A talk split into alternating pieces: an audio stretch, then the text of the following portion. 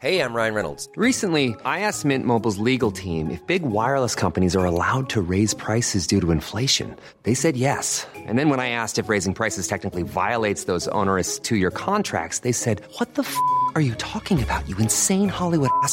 F- So to recap, we're cutting the price of Mint Unlimited from $30 a month to just $15 a month. Give it a try at mintmobile.com slash switch. $45 upfront for three months plus taxes and fees. Promo rate for new customers for limited time. Unlimited more than 40 gigabytes per month. Slows. Full terms at mintmobile.com. Wow. Nice. Yeah. What you're hearing are the sounds of people everywhere putting on Bombas socks, underwear, and t-shirts made from absurdly soft materials that feel like plush clouds. Yeah, that plush. And the best part? For every item you purchase, Bombas donates another to someone facing homelessness. Bombas. Big comfort for everyone. Go to bombas.com slash ACAST and use code ACAST for 20% off your first purchase. That's bombas.com slash ACAST. Code ACAST. Blessed taste for sweepstakes. Creeping up on fakes, out of state for cakes, no doubt. Plus, nobody amount we making dough off. Putting 50 on the land in the loop, it's like that. Pull your shoes up, black. Matter of fact, just adapt, tie up your black Nikes and tight hats.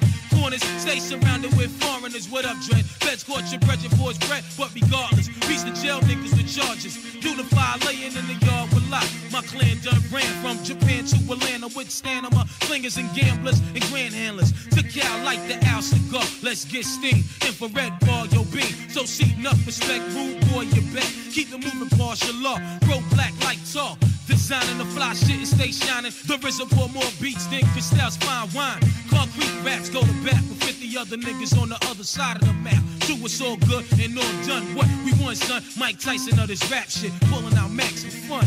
The nigga don't get mad. I got mad styles of my own, and it's shown when my hands grip the chrome microphone. Verbally, catch bodies with cordless shotties. Intriguing them C's, I keep them trained like potties. I bomb facts. My sword is an axe to split backs. CJMD. Au 96.9, voici Vente fraîcheur.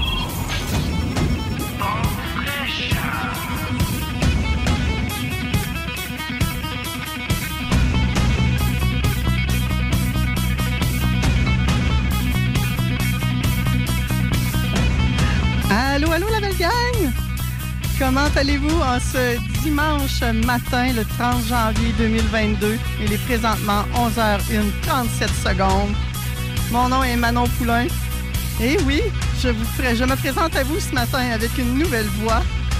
C'est pas pire, hein, Audrey Anne? Oui, c'est Écoutez, et si jamais ma voix décide encore une fois de s'absenter pour une raison que j'ignore, eh bien, Audrey Anne sera là pour prendre la relève. Puis je m'occuperai des pitons. On fera ça de même. Hein? C'est pas plus compliqué que ça, la vie. Salutations à toutes euh, ceux et celles qui sont en direct sur le live Facebook, sur la page de Vente Fraîcheur, également sur euh, le YouTube de CJMD et une première ce matin que j'apprends à Audrey-Anne en même temps que je vous l'apprends à vous, mes chers auditeurs. Nous sommes sur LinkedIn.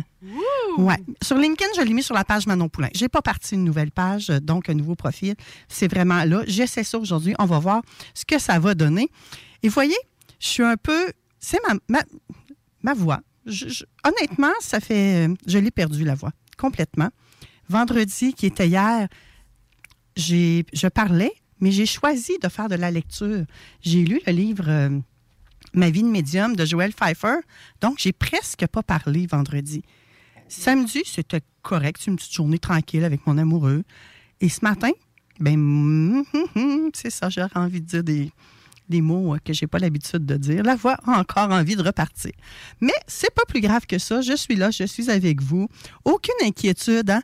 Mais, puis je tiens à vous dire qu'il n'y a aucune inquiétude parce que vous n'avez pas idée à quel point un mal de gorge et une absence de voix peut causer des désagréments en cette période de pandémie? Ouais, Je vais vous le dire, gang. là. Sérieusement, là, j'ai jamais vécu autant de rejet de ma vie en une aussi petite période. Je vais vous le dire tout de suite. Euh, c'est dur pour le moral. Ah, ça, c'est clair. Vraiment, c'est dur pour le moral parce que même, même mes propres enfants m'appellent remplis de, d'amour. Ils veulent me parler, mais tout ce que je fais, c'est des oui, des non ou des je ne sais pas. J'ai pas rien. Ça sort pas. Ouais, il n'y a plus de voix. Et c'est pas tout le monde qui est à l'aise de communiquer par écrit non plus. Là. Puis ça se parle pas pareil par, par écrit. Hein? Non, effectivement. Et quand j'ai euh, j'ai quand même fait quelques appels cette semaine pour avoir une émission de radio hein, aujourd'hui, où on a un contenu, mais vraiment incroyable. On reçoit Albatros Lévy. On va également parler euh, de la planification de notre image avec Rodi Lamour. À notre. Ah, une petite nouvelle qui se joint à nous. J'ai lu euh, le livre de Joël Pfeiffer, comme je vous ai dit tout à l'heure. Nous la recevrons aux alentours de midi à l'émission. Donc, on va probablement parler d'un monde un petit peu plus euh, paranormal ou invisible avec elle. Et nous terminerons l'émission en, en parlant avec euh, Éric La Liberté et Brigitte Arouni euh, de la marche pèlerine. Et comment on se prépare à ça? Et tout, et tout, et tout. On les a déjà reçus à l'émission. Donc, c'est à ça que ça va ressembler, à part de toutes nos autres petites folies qu'il y aura au travers de tout cela. Et naturellement, j'en veux plus de ceci et de cela, des, des brins de folie et tout, et tout, et tout. Monsieur euh, Jean Gagnon, bonjour. Alors, vous aussi, vous êtes à fun, là? Il y a quelque Mm. chose qui ne marche pas? Si vous ouvrez le micro, ça va aller. Bonjour. Bonjour. Effectivement, je n'avais pas pesé correctement sur le piton. Mais j'ai averti euh, les gens qui étaient euh, en studio tout à l'heure. Puis je vais vous le dire à vous autres aussi, les auditeurs. Écoutez, je suis totalement transparente ce matin. J'étais pas là la semaine dernière. Vous savez, j'ai pas fait mon émission. J'avais pas de voix. Je ne pouvais pas vous parler. Ce matin, je me fais cuire des œufs. En tout cas, j'avais l'intention de m'en faire cuire. J'ai réussi à m'en faire cuire. Heureusement que mon chum était là parce que j'avais pas allumé le bon rond sur le, sur le poêle. Je sais pas si ça vous arrive, vous autres, des fois, d'être discret comme ça. Oh Par oui. habitude, hein, des Oh oui, fois, Ça on- m'arrive souvent. Moi, hier, j'ai fait brûler mes saucisses à hot dog. Fait que, euh, J'ai ça m'a rien fait brûler, mais ça arrive autre part. J'imagine qu'elle fait brûler des saucisses à hot dog dans l'eau. hein? Non? OK. Non. Je devrais? Monsieur Gagnon, Oui. vous êtes le, le vice-président communication de Albatros Lévy. Oui. Depuis plusieurs années, vous Non. vous impliquez dans cet organisme-là. Hein? Ben, écoutez, ça commence. Là. Disons que j'ai fait la formation Albatros en 2017, puis en 2019, on m'a demandé de joindre euh, les rangs du conseil d'administration, où j'ai occupé euh, une, autre fonction que celle que j'occupe actuellement, là, qui est aux, aux communications. Et Albatros Lévy, vous m'avez appris que ça existe depuis 31 ans. À Lévis, oui, euh, ça a été fondé à Charny euh, en 1990 par un groupe de femmes euh, de l'endroit. Et euh, ben voilà, ça existe depuis 31 ans. Sans but lucratif, euh, ce sont que des bénévoles, 100 là, qui s'impliquent dans le mouvement à toutes sortes de niveaux. Que des bénévoles? Que des bénévoles. On n'a pas encore de permanence. On y travaille, mais euh, on est rendu là dans notre croissance, mais pour l'instant, c'est 100% bénévoles. Et ça a toujours été comme ça au fil des 31 Depuis années? 31 ans, oui. Et ça représente une équipe de combien de personnes, ça? Aujourd'hui, Albatros Lévis, c'est à peu près euh, un peu plus de 150 personnes. Et euh, des gens, évidemment, tout le monde ne fait pas de l'accompagnement. Je dirais qu'il y a trois types de personnes qui sont membres d'Albatros.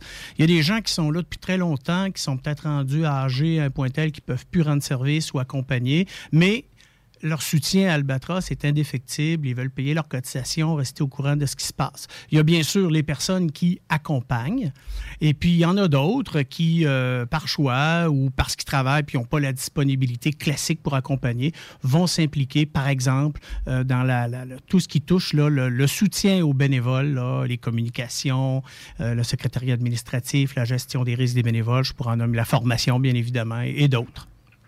Donc, ça prend beaucoup de bénévoles pour Oui. faire vivre un organisme comme la vôtre. Oui. Principalement, qu'est-ce que vous offrez chez Albatros?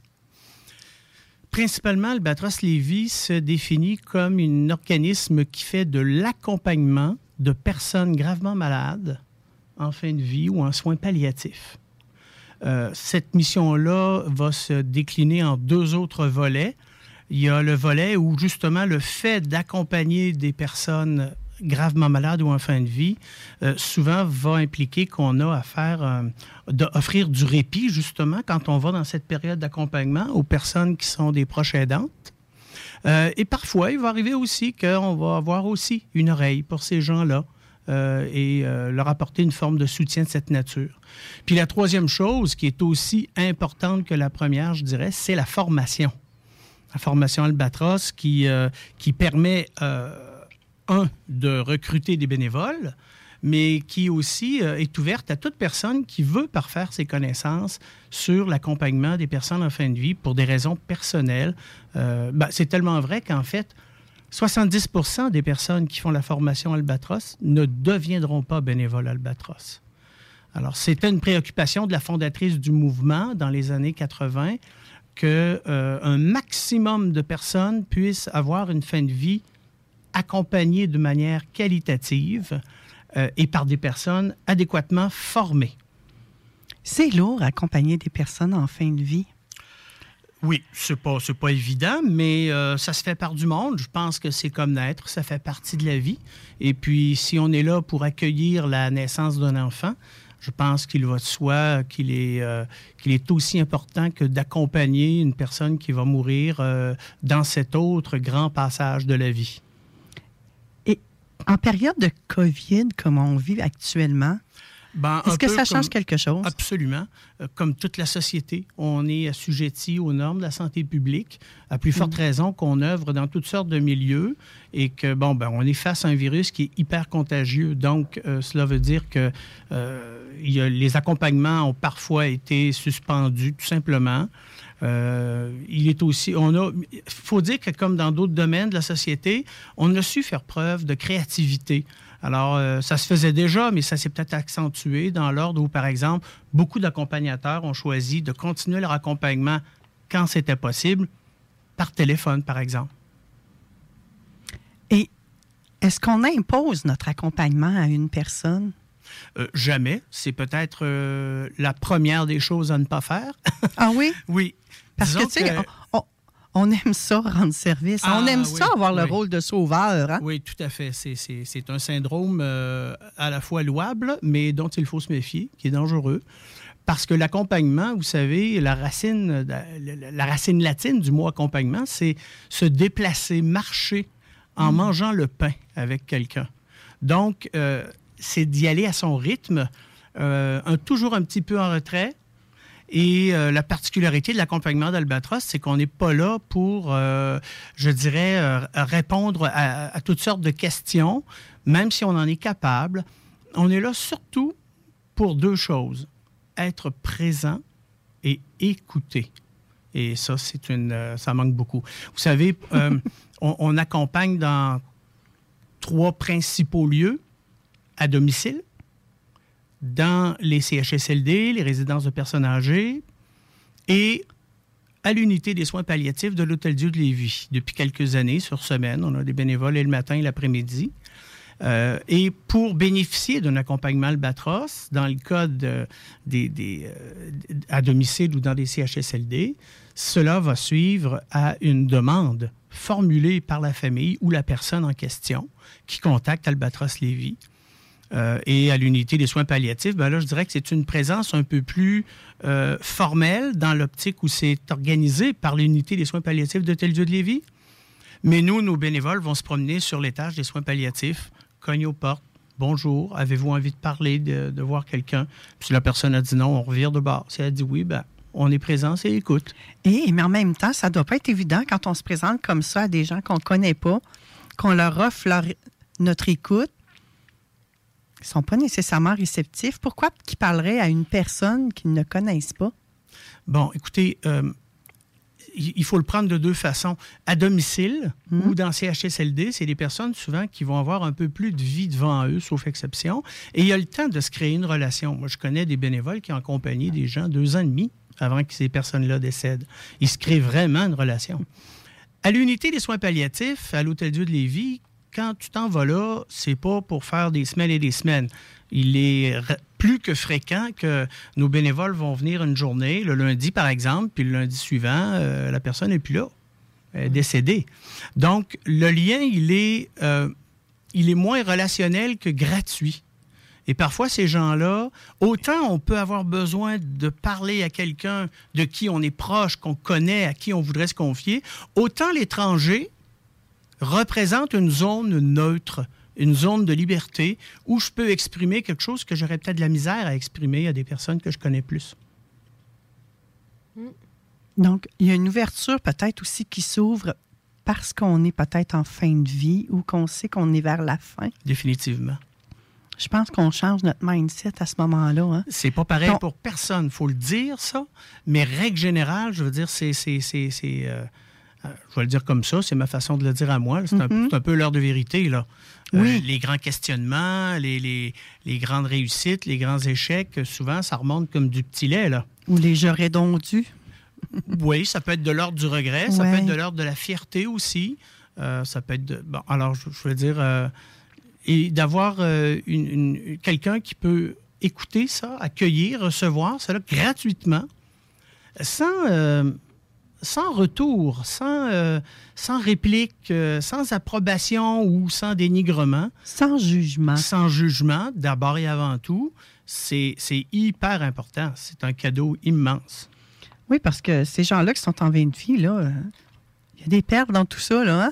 Il y a quoi? Il y a des pères dans tout ça, là. Il y en a qui ont construit notre monde d'aujourd'hui. Oui. Ben, ben, je pense qu'on peut dire que chacun a construit. Oui. Personne ne mérite de mourir seul. hein. Je pense à Gilles Keg, là, à Québec, qui va faire des. qui s'arrange pour que des gens qui vivent dans l'incognito Mm. aient des funérailles décentes.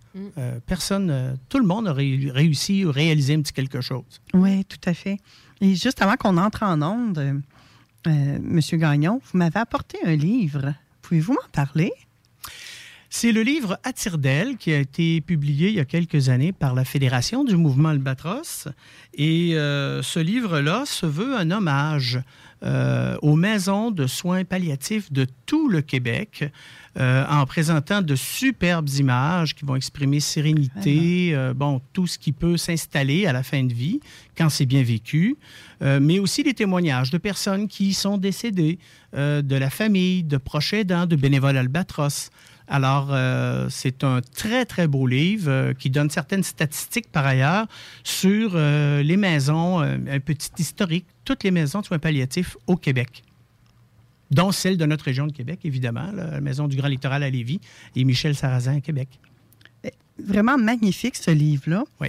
Et vous l'offrez à un de nos auditeurs? Ben, Avec plaisir, c'est ce que c'était l'idée que j'avais que j'ai eue de, de- de l'offrir. C'est un livre de table, hein, c'est un livre de grande qualité. On lit pas ça euh, sur une table de cheval tous les soirs, mais des fois on rouvre une page ou deux, on lit. Euh, Qui serait la clientèle pour ce livre-là? écoutez, je dirais tout le monde dans l'optique où euh, tout le monde va mourir un jour. Alors, euh, euh, on, est, on, on va tous mourir un jour. Ça, c'est une C'est pas une croyance, c'est une un certitude. oui. Et, et là-dedans, il y a peut-être, pour qui est prêt, il faut peut-être être prêt à aborder la question. Il y a des gens qui sont pas prêts à parler de ça, qui, qui repoussent ça. Euh, bon, c'est leur liberté. Mais quelqu'un qui serait prêt à embrasser cette dimension-là de sa vie, qui va venir tôt ou tard, là, hein, eh bien, c'est un, un livre qui peut apporter...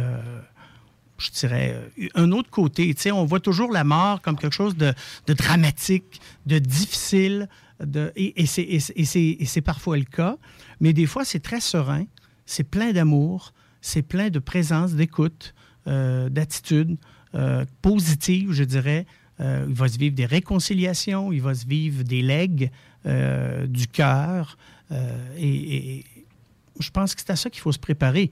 Euh, Pour ceux qui feraient une fin de vie à la maison, oui. excellente lecture également. Si elles sont prêtes. Oui, effectivement. Albatros, est-ce qu'il accompagne également? Qu'est-ce que vous pouvez faire pour les gens qui veulent faire la fin de vie à la maison? Bon, la alors, je- ouais. formation, je présume? Euh, non, en fait, Non? les personnes. Ben, ben, écoutez, ça dépend. là. Si vous me parlez d'une personne qui vient d'avoir un diagnostic de maladie grave et incurable, euh, c'est à elle de réfléchir si elle désire ou pas avoir un accompagnement d'Albatros. À ce moment-là, il faut nous contacter. Et nous, on a une équipe d'évaluateurs qui vont aller évaluer la personne, ses besoins, sa réalité, euh, ses goûts aussi, euh, pour faire le meilleur match possible avec un ou une de nos bénévoles. Et puis l'accompagnement va débuter et puis ça se perdure le temps que la personne le désire, la personne qui est accompagnée le désire. Alors il s'agit d'entrer en contact avec nous. Alors maintenant, si vous me dites, euh, j'ai 40 ans, je suis en pleine santé, mais je sais qu'éventuellement je serai confronté à la réalité d'accompagner quelqu'un dans sa fin de vie ou moi-même me faire euh, commencer à me construire une tête là-dessus, euh, la formation Albatros est certainement indiquée. Euh, c'est une formation que nous, à Albatros Lévis, on offre euh, en moyenne deux fois par année, à l'automne et à l'hiver. C'est une formation qui est disponible en ligne comme sur Zoom ou euh, plateforme numérique. C'est une formation qui dure 36 heures. hein. Elle est approuvée par le ministère de la Santé et des Services sociaux du Québec pour tout ce qui touche les soins palliatifs. Ça a été construit avec eux. Et il y a toutes sortes de sujets. Il y a 12 modules, 12 rencontres de 3 heures chacune. Alors, qui traitent d'aspects comme euh, les soins psychosociaux, euh, l'accompagnement de fin de vie, la communication, les, la dimension spirituelle, le deuil après la vie, bon, le- les questions éthiques et, et, euh, morales. Alors, toutes ces choses-là. Ce sont des formations qui se donnent en virtuel, en présentiel? Quelle On est maintenant formule? équipé. Nous, à Lévis, on ne l'a jamais donné en virtuel, mais certains de nos. ben, comme moi, par exemple, je suis un formateur. J'ai j'ai donné la forma- le module que je donne habituellement là, sur le deuil. Je l'ai donné en, en visioconférence dans le cadre d'une expérimentation menée par la Fédération. Et maintenant, c'est disponible. Le matériel, euh, on sait comment faire. Les... Alors, on, pourrait décider d'offrir la formation virtuelle. On préfère toujours le présentiel, mais c'est évident, avec ce qu'on a vécu dans les dernières années, que le virtuel est entré et ne sortira plus de nos vies. Je suis entièrement d'accord avec vous, mais il y a encore quelques auditeurs qui sont dans le déni et qui ont hâte que ça revienne comme avant. On respecte ça. Ben, moi, j'ai le goût d'être dans le déni, OK? C'est votre choix, madame. J'ai décidé ça. C'est votre choix, madame. Tous les services que vous offrez chez Alpatros, Oui. c'est gratis. C'est gratuit. Il y a des gens, par exemple, qui vont. euh, c'est- c'est c'est pas demandé, c'est pas obligé, mais j'ai déjà vu des familles, par exemple, faire un don au décès d'un proche qui a bénéficié d'un accompagnement Albatros au mouvement. J'ai déjà vu des personnes faire un leg testamentaire Albatros.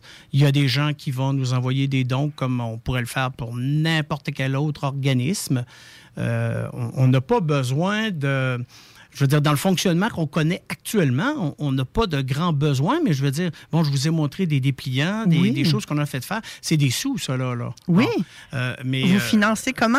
C'est ma prochaine ben, question. c'est les cotisations des membres, c'est les dons dont je vous parle. On a des subventions aussi de la ville de Lévis, d'autres euh, d'autres euh, organismes là, euh, euh, pas gouvernementaux, pas encore. On y aspire, on y travaille, mais euh, alors, alors ça, ça va. On n'est pas dans le trouble financièrement. Donc, la communauté de Lévis s'implique également. Euh, oui, sauf qu'il y a une réalité qu'il faut reconnaître. Nous, en tout cas, on est très saisis de ça. C'est que nous ne sommes pas connus. Et ça, ça nous est Pourquoi? 30 On ne le sait pas. Probablement parce que euh, nous sommes un organisme sans but euh, lucratif, que nous n'avons peut-être pas les moyens, par exemple, de passer des publicités à votre station de radio ou ailleurs. Vous seriez Euh, surpris, nos prix sont abordables. Oui. Mais je vous dirais que pour nous faire connaître actuellement, on, a, on- bon, on a les formations, bien sûr. On a les gens qui parlent de nous parce qu'ils ont bénéficié de nos services. On a aussi une chronique qui paraît mensuellement dans le journal de Lévis.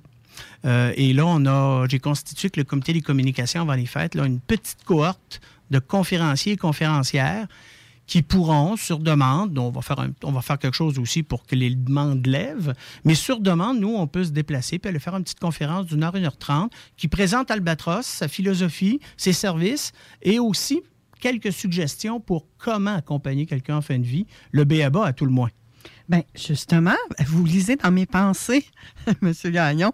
En avez-vous des conseils pour nos auditeurs, peut-être nos auditeurs en fin de vie ou encore nos auditeurs qui accompagnent quelqu'un qui est en fin de vie? Qui sont peut-être à bout de souffle aussi. hein? Oui. Ben, les, les personnes en fin de vie, je dirais, euh, c'est d'évaluer le besoin qu'elles ressentent de se confier euh, à, à quelqu'un peut-être sur un terrain neutre. Ma mère est décédée le 25 mai dernier. Euh, elle elle n'a pas demandé l'accompagnement Albatros, mais elle était très entourée de toute la famille. Elle est décédée à la maison. Alors, euh, Elle ça- avait quand même le VP des communications d'Albatros avec elle. là. oui, oui. Puis écoutez, ça, ça, ça a apparu dans ma façon d'être. Oui. Moi, j'en étais conscient, Oui. mais je me suis jamais présenté à elle comme ça. Alors, non, vous étiez son fils. Tout à fait. Alors, euh, je, je pense que Une, présence sécurisante. une présence sécurisante, une écoute surtout. euh, Hmm.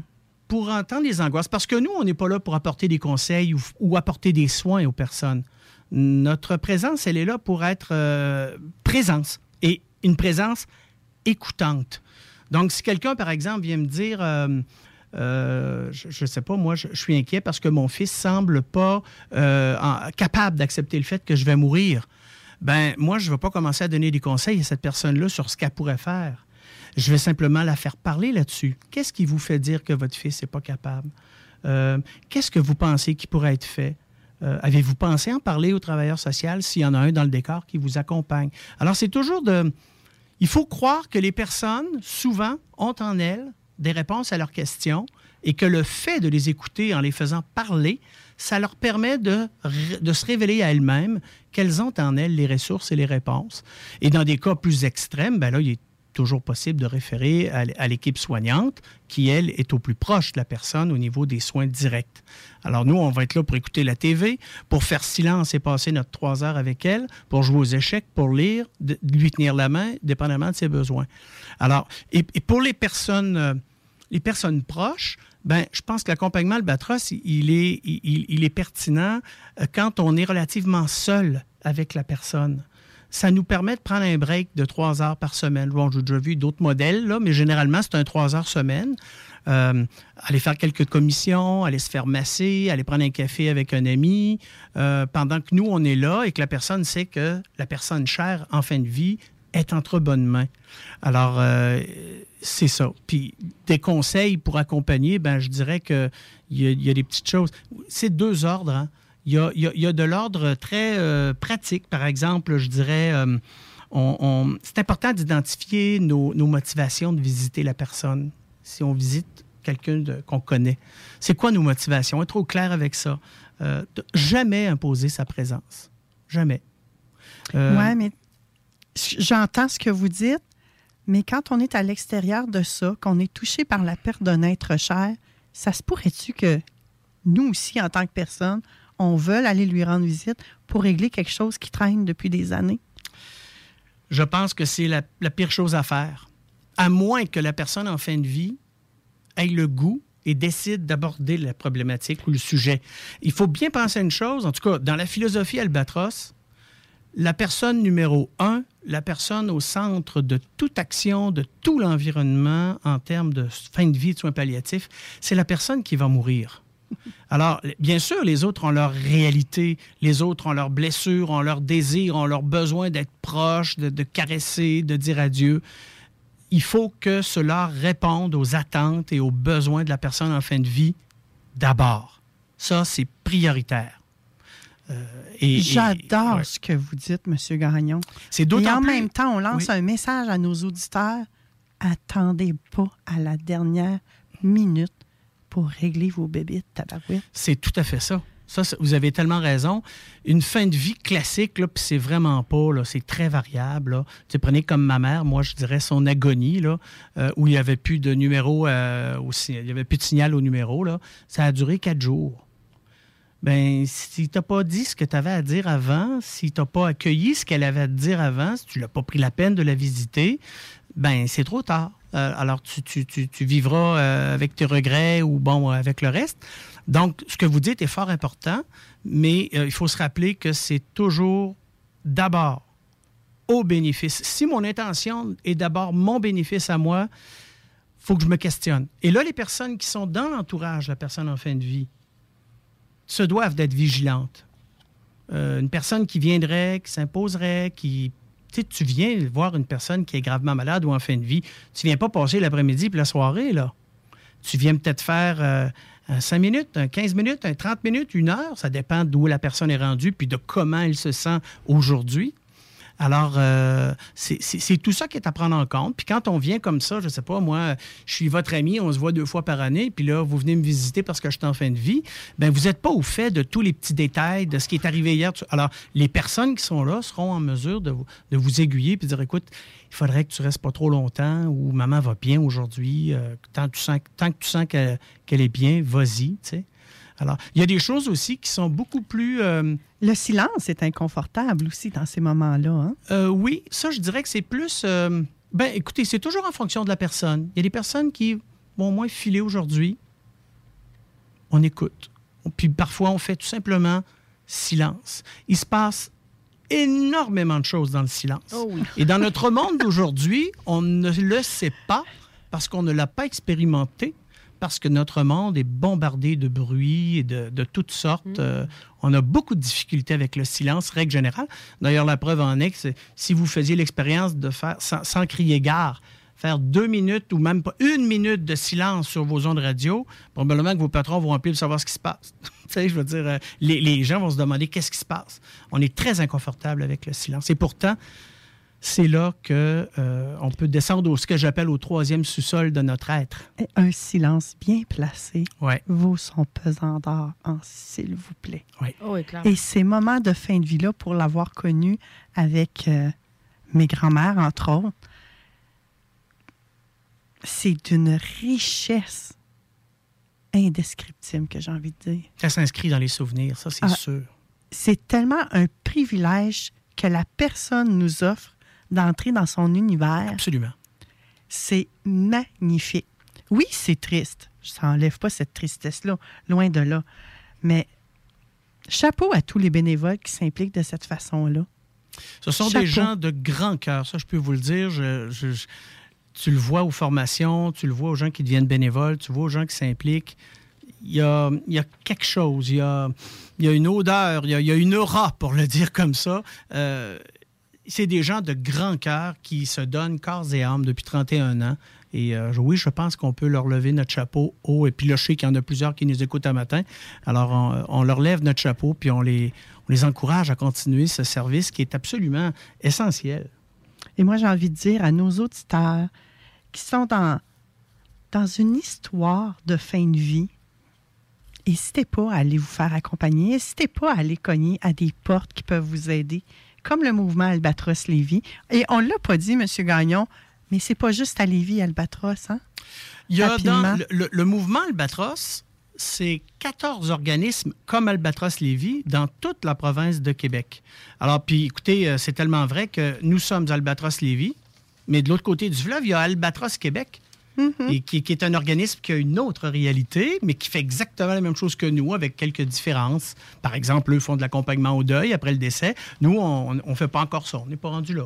Alors, vous voyez, c'est... euh, on, on est là-dedans. Vous avez pas- votre propre couleur en même temps et Oui, j'adore ça. tout à fait. Donc, le site Internet, Alors, c'est ben, malheureusement, il est en con- reconstruction Oh, actuellement. on y mais va avec la page Facebook dans ce cas-là. la page Facebook, mais c'est albatroslevy.com, puis ça va être en ligne euh, probablement au plus tard le 1er avril. là. C'est notre, euh, notre objectif. Euh, on peut nous rejoindre aussi euh, par téléphone. Euh, je peux donner le numéro. Euh, c'est une boîte vocale. Certes, on n'a pas de permanence, mais les gens peuvent laisser un message et on rappelle généralement dans les 24 heures. Alors, c'est le 418 832 9992 et c'est le poste 353. Alors, 832 99 92 poste 353 et vous soyez certain que vous l'avez expérimenté, Madame Poulain.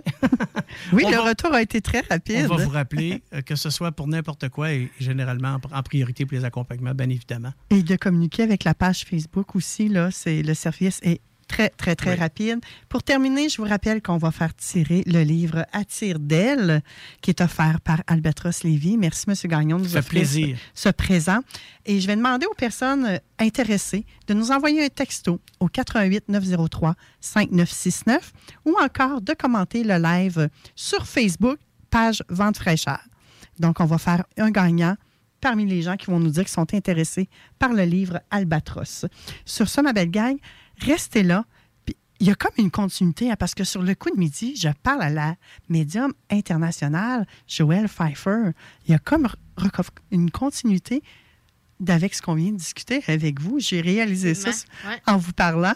Et euh, tout de suite après, on parle, on s'entretient avec Rodi Lamour pour euh, la planification de notre image en 2020. Je pense que je n'aurais de besoin, moi. Toi? Je sais pas. On va voir. Mais je l'aime tellement, Roddy. C'est Ah. sûr que je vais en avoir besoin. C'est sûr qu'elle va nous donner tout plein de trucs. À tout de suite, ma belle gang. Marcus et Alex, les deux snooze. J'ai découvert une petite recette, euh, un petit, une petite revue juste à- au début là, du, du confinement. Raider Digest. oui. Les blagues. Ben, c'est le seul là. break que j'avais, c'est quand j'allais aux toilettes. Non!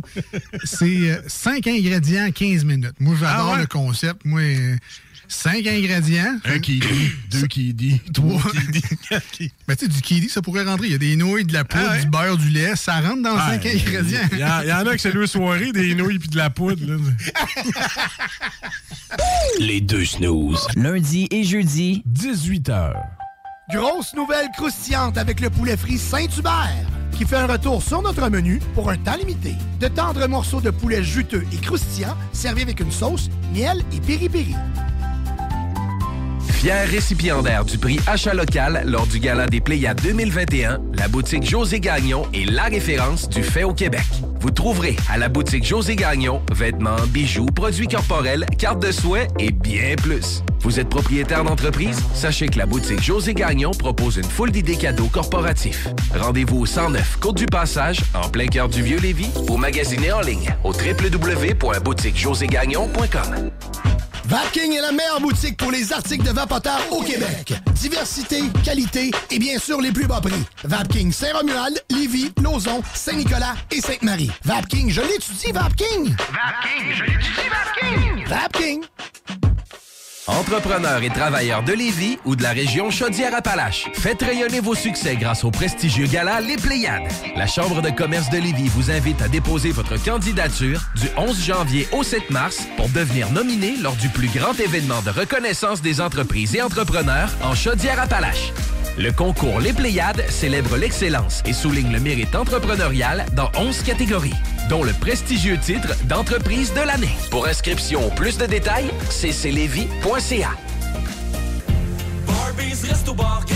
L'équipe de Barbies est toujours là pour vous. Notre menu 2 pour 30 est disponible en T4. Nous offrons 15% de rabais sur le menu en ligne et vous pouvez profiter de nos assiettes généreuses à prix d'amis et les déguster chez vous. Juste à passer nous voir. Lévis, Boulevard Laurier et Le Bourgneuf. On livre sur Uber Eats aussi. À bientôt.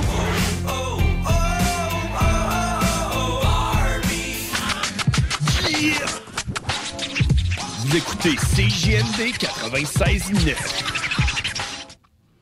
Oh, oh, oh! Comme Noël est passé, hein? Qu'est-ce que je dis là?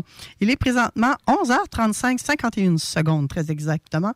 Mon nom est Manon Poulain, maîtresse du micro, experte en reconstruction de l'art. On dit de moi que je suis un véritable vent de fraîcheur, mais c'est à vous d'en juger, mes chers auditeurs. Merci d'être là. Merci à tous les nouveaux qui nous écoutent en ce moment. C'est très, très, très apprécié. On a quelques personnes sur euh, le live Facebook. C'est celui que j'ai ouvert devant moi. Malheureusement, euh, je ne vois que le nom de Alain Picard, mais je sais qu'il y a d'autres personnes, donc j'en suis désolée. Écrivez-nous des commentaires si vous souhaitez euh, avoir le livre. Dites-le nous. Je veux gagner le livre. Vous allez devoir passer à la station SCJMD au 49 rue Fortier à Lévis du mardi au jeudi sur les heures de bureau pour venir le récupérer. Moi, je vais vous parler de mercredi qui s'en vient, le 2, à la Maison Verte à Charny. Il y a un voyage chamanique à la rencontre de votre animal totem qui est organisé par euh, nul autre que notre chroniqueur, les créations Jaguar de Feu. Oui, Ouais, euh, Martin Rivard. exact. Je serai là.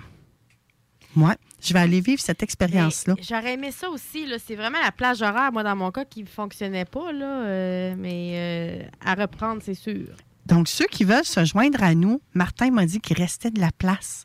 Et euh, écoutez, perso, je trouve qu'il nous fait ça à un prix ridicule. Il me semble que j'ai vu 25 pièces. Ouais. C'est presque donné? C'est très donné, oui. Ouais. 2 plus 5, ça fait 7. Je me suis dit, Hey, c'est un 7 chanceux, ça. je pense à Pascal Manon Vachon aussi. J'ai parlé avec fois. Pascal Manon euh, cette semaine en plus. Ah, ouais? Ouais. Cool. Et euh, je vais vous inviter également, si ça vous tente de, de me voir en action, je vais dire ça comme ça, autre que derrière mon micro à CJMD. Je suis formatrice pour BNI Canada et je ferai ma première formation ce vendredi, le 4 février, j'allais dire décembre, le 4 J'ai février. vu ça dans ton regard, le décembre apparaître. Et euh, ça sera vraiment sur euh, qu'est-ce que BNI m'apprend de moi-même? Vous allez voir, c'est une grande école BNI. Donc, on, quand on est un leader en action, là, ça génère des réactions. Hein? Ça nous amène des fois dans nos émotions, dans nos croyances, dans toutes nos patentes. On va en jaser lors de cette formation-là. Donc, euh, si ça vous tente de prendre davantage conscience de quel genre de leader que vous êtes dans votre business, là, c'est la place à être. C'est pas cher en plus. 30 si vous êtes membre BNI. Et si vous n'êtes pas membre, c'est 50 Et c'est un programme double cette journée-là. Il y aura Carole Tousignan qui nous parlera de bien réseauter. Donc, je pense qu'on a tous besoin, ceux qui sont en affaires, d'apprendre à tisser des liens et de façon différente avec l'avènement de Coco, on a eu à s'ajuster également. Ben, écoute, moi, j'aime dire qu'il faut faire du réseautage éthique. Ah, tout à fait. Et pourquoi j'ai décidé de vous en parler ce matin que je faisais ça? C'est que j'ai rencontré Rodi. J'ai rencontré Rodi dans un BNI. Bonjour, Rodi. Bonjour, Manon. Donc, je trouvais que ça allait bien parce que c'est comme ça qu'on a entré en contact, nous. Dans BNI, on fait ce qu'on appelle des têtes à tête. Et on peut se promener dans les différentes sections de BNI. Et j'étais allée à l'époque visiter la section où Rodi euh, était à ce moment-là. Ça fait déjà quelques temps, quelques, quelques mois déjà de, de tout cela. Et Rodi et moi, on a cliqué lors de cet entretien-là. On a gardé contact. Et la voilà qu'elle est notre chroniqueuse, j'ai envie de dire, amour et style avant de fraîcheur. Très heureuse de te retrouver, ma chère. Mais oui, contente de vous rejoindre les deux. Et, et oui, et pour euh, parler de, de nouveaux sujets. Et aussi, euh, je profite de cela maintenant pour dire aux gens, à nos auditeurs, combien c'est important de s'ouvrir quand on, on reçoit euh, de ces invitations ouvertes. Tu as été super généreuse de dire que je veux rencontrer des gens et on était dans un grand événement qui couvrait tout le Canada. Et, là, je me suis dit, si quelqu'un offre son temps, il faut bien que quelqu'un d'autre fasse de même pour que, pour que la lumière jaillisse. et c'est ainsi que nous avons eu un super bon match à travers l'écran. Un de mes meilleurs matchs en, en, dans ce temps-là. Dans le temps du coco, comme tu viens de dire. oui, oui, oui. C'est ça. Il y a plein de choses qui nous arrivent. Mais moi, j'ai pour philosophie de garder l'esprit ouvert. On ne sait jamais ce qui peut être bon pour nous. La vie, c'est comme une corne d'abondance. Puis je le dis souvent que l'émission Vente fraîcheur, c'est ça aussi. C'est une corne d'abondance. Hum, t'as envie de quoi aujourd'hui? Ah, t'as envie de ça? Ben prends-le. C'est aussi simple que ça. Et avec toi aujourd'hui, Rodi, on va parler de la planification de notre image 2022. Moi, je pense que tu as de l'ouvrage Ouais. avec nous, là. mais, mais, mais là, moi, euh, euh, ce qui est intéressant, les mesdames, c'est que quand on parle de la planification de l'image, on a tendance à croire que qu'est-ce qu'on va acheter, quels sont les vêtements qu'on va porter, mais ça va un petit peu plus loin. C'est surtout comment est-ce que moi j'ai besoin de me sentir et, et avec quel genre d'outils je désire travailler cette année? Il se peut bien que dans son image, on désire améliorer la gestion de ses émotions, par exemple. Par exemple, quelqu'un qui au travail explose, euh, qui a du mal à avoir de bonnes relations avec ses collègues, dans son image, le besoin peut ne pas être le meilleur veston. Le besoin peut ne pas être quelle robe qui va le mieux. Euh, c'est le genre de choses qu'on pense tout de suite. C'est pas les boucles d'oreilles. Ça, ça, c'est même si on porte le meilleur veston, mais on ne peut pas bien se relationner avec les autres. C'est une image qui n'est pas encore fonctionnelle. Donc, à ce moment-là, dans son plan de développement, il faut absolument, ou bien qu'on va trouver Manon, ou bien qu'on va se chercher un autre coach pour apprendre à améliorer sa personne pour les relations et aussi gérer ses émotions. Donc, donc euh, pour dire que dans l'image, on doit, on doit avoir son pla- on doit s'analyser pour voir qu'est-ce qu'on a besoin pour cette année. Et tu vois, Rodi, ce matin, avant de m'habiller, bon, je vais faire, je vais faire mon meilleur culpa. C'est pas à toi que j'ai pensé, mais je me suis dit aujourd'hui, quelle image je dois dégager? Je suis pas top shape, je suis pas dans ma haute vibration comme je suis à l'habitude, de par mon mal de gorge. Je me dis, qu'est-ce que je dois porter? Et c'est drôle. Ça m'a dit aujourd'hui, tu dois t'habiller en noir. Tu dois, tu dois faire ton deuil comme de ta voix. C'est ce qui est venu à moi. Ah, tu vois ça? Oui. Et, et tu ne le portes pas le noir comme te, te sentant mal. Tu le portes parce que tu le veux. Et, Oui. et parce que- et- et puis aussi, le noir, c'est aussi du glam. C'est c'est aussi une couleur qui, qui, qui apporte beaucoup d'élégance. Donc, quand on sent qu'on va le porter parce que c'est ce qu'on veut, il n'y a pas cet aspect de tristesse-là que des fois on associe à cette couleur. Effectivement. Ça dépend vraiment de comment est-ce qu'on veut se sentir. Mais tu as raison. En tout cas, moi, dans mon cas, ça a été comme ça. Mais comment on fait pour planifier notre image pour une année? Moi, je fais ça au quotidien, je te dirais. Tu sais, je vais quand, Ah je, quand oui? j'ai le temps de m'habiller le matin, que je pense à qu'est-ce que je vais mettre. Mais là, toi, tu Ah, nous parles bon. de nous planifier à long terme. On fait ça comment? Voici. Premièrement, on va, se- on va déterminer quel est l'objectif qu'on veut avoir pour cette année. Parce que le, un plan a besoin d'être divisé, mais a besoin d'avoir une ligne directrice. Et le plan va nous aider à ne pas nous comparer avec les autres. Parce que des fois, le, stress vient, la pression rentre quand nous allons nous mesurer avec l'horloge du voisin. Donc, des fois, on peut dire que, oh, regarde quelqu'un, elle a fait ça, elle a vendu tant, sa business s'en va bien, et moi. Mais est-ce que toi, dans ton plan, c'était ta business qui devait aller bien?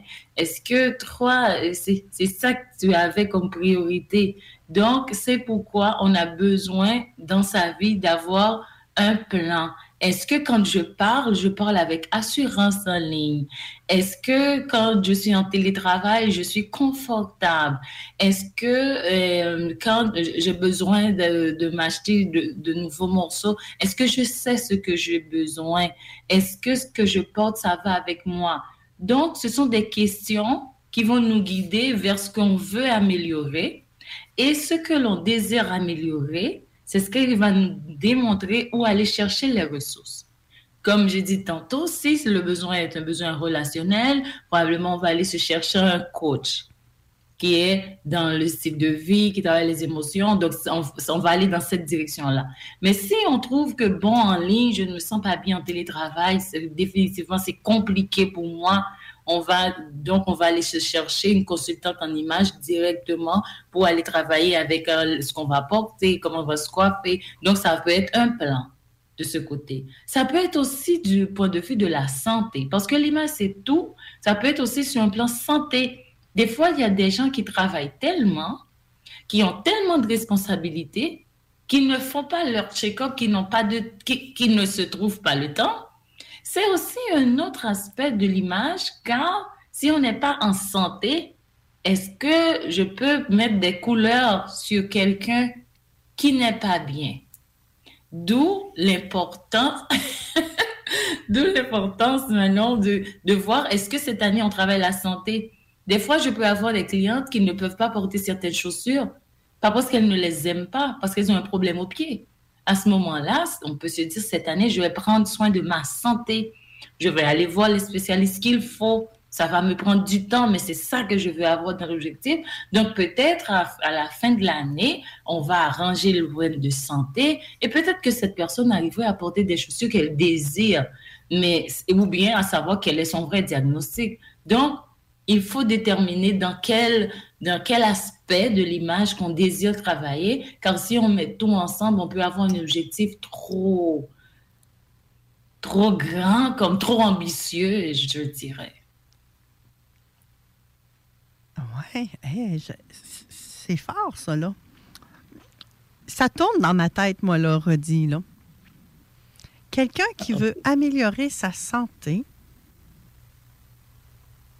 par exemple, si on prenait la, la perte de poids, je pense c'était à la mode de ce temps-ci. Quelqu'un Ah oui.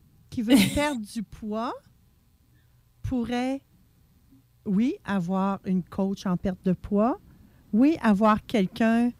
Pourquoi? Qu'est-ce que tu veux perdre comme poids? Parce que ton poids, c'est-tu le poids de tout ce que tu as sur tes épaules qui fait que toutes tes émotions s'en vont dans ton ventre? Et que là, tu as, comment qu'on appelle ça? Une ceinture bouée de sauvetage, là, qu'on appelle, là? Une roue de Ah oui? Oui. Que toutes nos émotions se rendent. Nos émotions s'imprègnent dans nos cellules de notre corps. Donc là, oui. c'est vers là que tu veux nous emmener, de se libérer de tout ça, mais par la suite, de voir aussi quelle image visuelle on veut dégager aux autres par nos vêtements, par nos choix vestimentaires. Exactement. Et ceci doit être pour soi. Et moi, c'est là mon point de, où j'insiste beaucoup parce que il y a des pertes de poids drastiques, il y a de grandes façons de perdre du poids, de, de- des choses qu'on fait. Mais est-ce que vraiment ce chemin-là, c'est pour soi? Bien que moi, je recommande qu'on puisse être dans des, dans des tailles, qu'on peut trouver les morceaux plus facilement, qu'on soit en santé. Mais est-ce que c'est ce chemin-là, c'est pour soi? Si on les fait pour être agréable aux yeux des autres, si on prend de cette décision-là pour être accepté selon le cercle où la personne se retrouve, mais n'est pas dans, n'est pas elle-même au centre de ses actions, c'est une perte de temps. Parce que la personne ne sera jamais heureuse. Moi, je connais des personnes qui ont fait la chirurgie bariatrique, et des personnes qui ont mis les ballons gastriques, qui en font des trucs qui paient des fitness coachs, um, des coachs de fitness. Ils ne sont pas mieux dans leur vie, là. Non, exactement. C'est ça que je voulais, je voulais mentionner. Je connais des gens qui disent qu'ils étaient plus heureux quand ils avaient le surpoids. Et, et, ou bien qu'ils se sentaient bien, qu'il y a des choses qui ne se leur les préoccupaient pas. Mais ça veut dire que la personne avait pris ce chemin-là, avait pris ce, s'était approprié de cet objectif-là, mais c'était pas ça son cœur. Et cette personne-là n'était pas dans son propre plan. Elle était à se mesurer avec les autres probablement. Et c'est pourquoi la personne, en atteignant ce certain objectif, s'est perdue elle-même. Donc, parce que c'était, elle n'était pas là-dedans.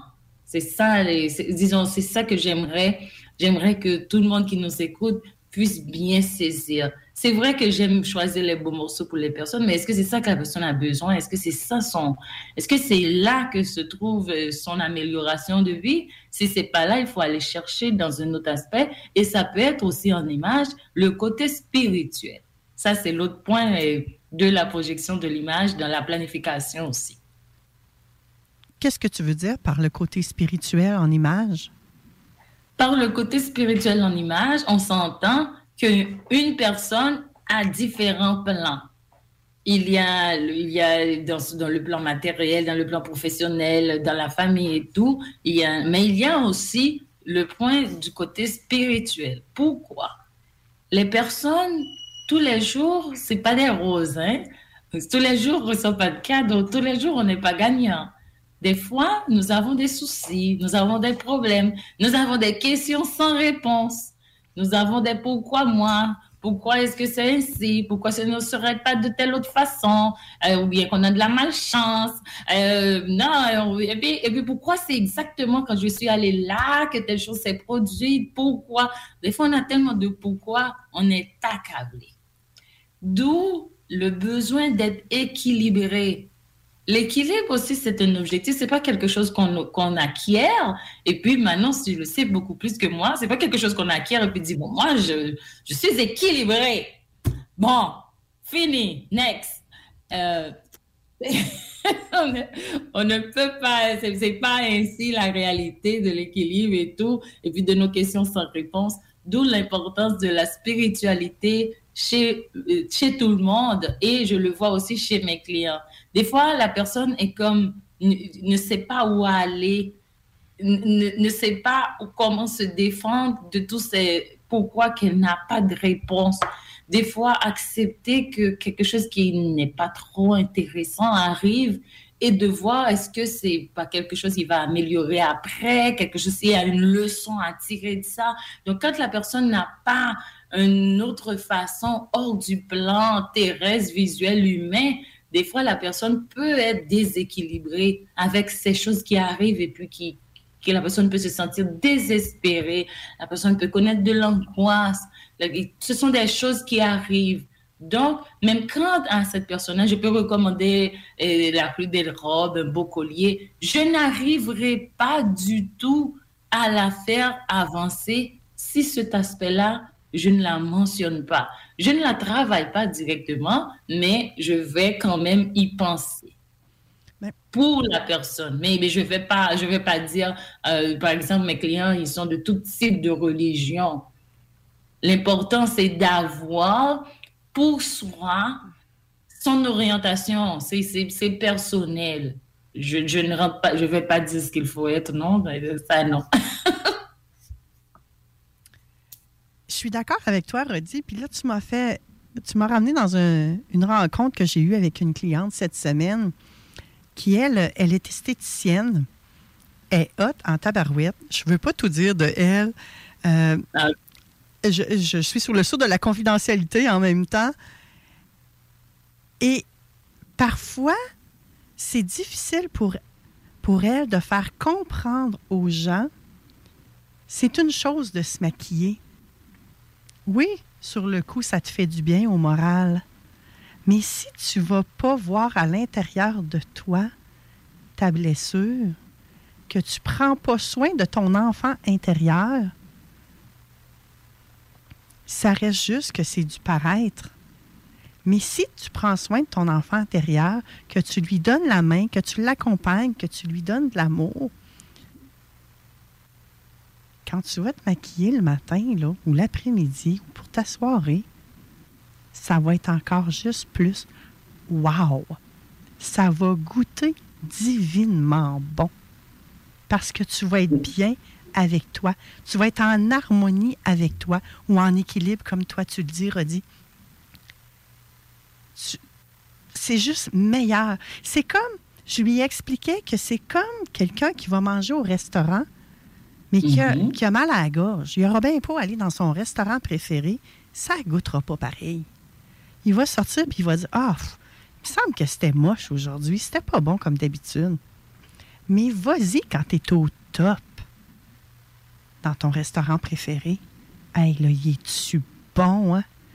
Hey, c'était-tu agréable l'expérience que tu as vécue? On en salive juste à y repenser? C'est ça pour moi la spiritualité, puisque tu nous, ce que tu nous apportes. Si on se sent mieux, le vêtement qu'on va porter, la boucle d'oreille qu'on va porter, l'accessoire qu'on va porter, à chaque fois qu'on va y toucher, il va nous servir d'ancrage. Puis Ça va être encore juste plus puissant, j'ai envie de dire. C'est exactement ça. Maintenant, je, je pense que moi, je devais t'avoir pour décrire mes services de cette façon-là parce que c'est tout ce que je fais. c'est tout ce que je fais. C'est c'est prendre tout ce qui est superficiel pour l'attacher à, ce- à, à- à ce qui perdure, qui est notre intérieur. Quand ce match-là, quand il n'existe pas ce match, eh bien, on, on court après les morceaux, on court après les choses et on ne peut pas rester tranquille. C'est comme avoir du monde qui achète pas mal de robes. Une fois, j'ai une cliente qui avait une robe qui dans comme près de 21 fois.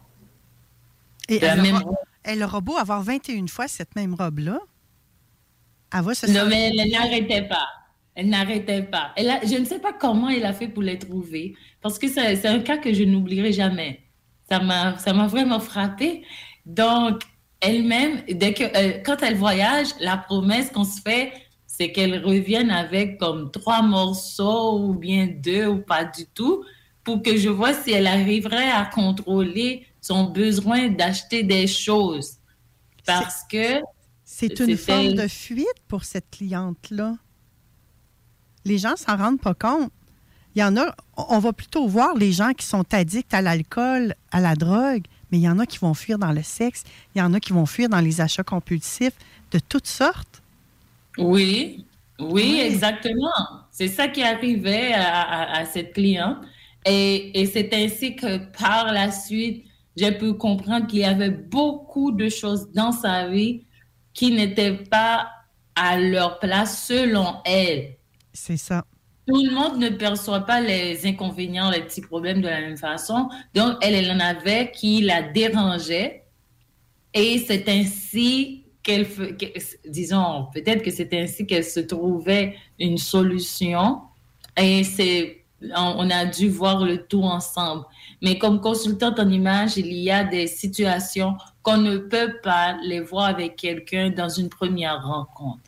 Euh, ça prend du temps, ça prend de la confiance aussi, et puis de l'attention pour voir où est-ce que la personne est en train de s'en aller pour pouvoir la ramener. Et là, à ce moment, je fais les références parce que des fois, c'est c'est pas, je ne suis pas suffisante. Ma dé- je fais la détection pour que la personne puisse être orientée par un autre spécialiste afin que le résultat de mon travail puisse être bien vu, euh, puisse, être durable aussi. Sinon, ce serait quelqu'un qui, trois mois, se porte de beaux morceaux et puis après, ça, ça revient pire qu'avant. Ça, ça, peut arriver. Donc là, on vient d'identifier tout plein de, de, pistes de solutions pour améliorer, oui, notre image, mais pour aller beaucoup plus loin que ça, là, avec toi, Rodi. On a parlé de vraiment de mieux être dans sa globalité, que j'ai envie de dire ce matin. Hmm?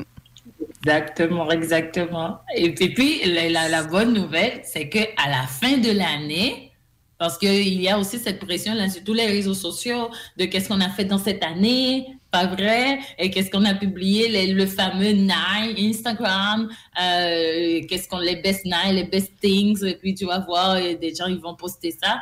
Euh, et pour savoir qu'est-ce à quoi m'attendre de, la fin de l'année? C'est qu'est-ce que moi j'ai cherché dans cette année-là? C'est ce résultat-là qui va être, qui va avoir une valeur de dire, oh oui, cette année j'ai fait ça, j'ai fait ça, mais pas aller regarder les autres. C'est vraiment de, si on n'avait pas de plan au début, c'est difficile de savoir si on a bien récolté ou pas, si on ne savait pas où est-ce qu'on s'en allait. Donc, ainsi, quand on termine l'année, on, on aura une certaine satisfaction où est-ce qu'on a avancé, où est-ce qu'on va redoubler d'efforts? Et puis il n'y a pas de compétition quand on travaille avec soi.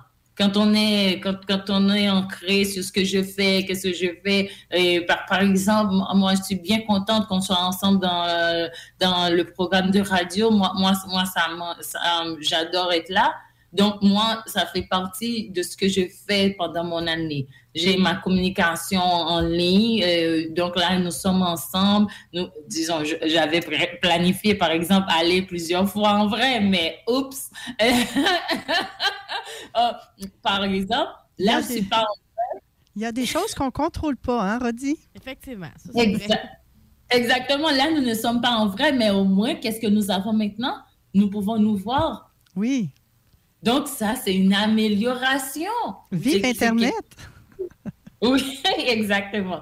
Donc là, c'est ce que je conseille. Je conseille vraiment qu'on apprécie ce qu'on reçoit, ce qu'on arrive à faire. Et puis, la prochaine année, on ira chercher autre chose.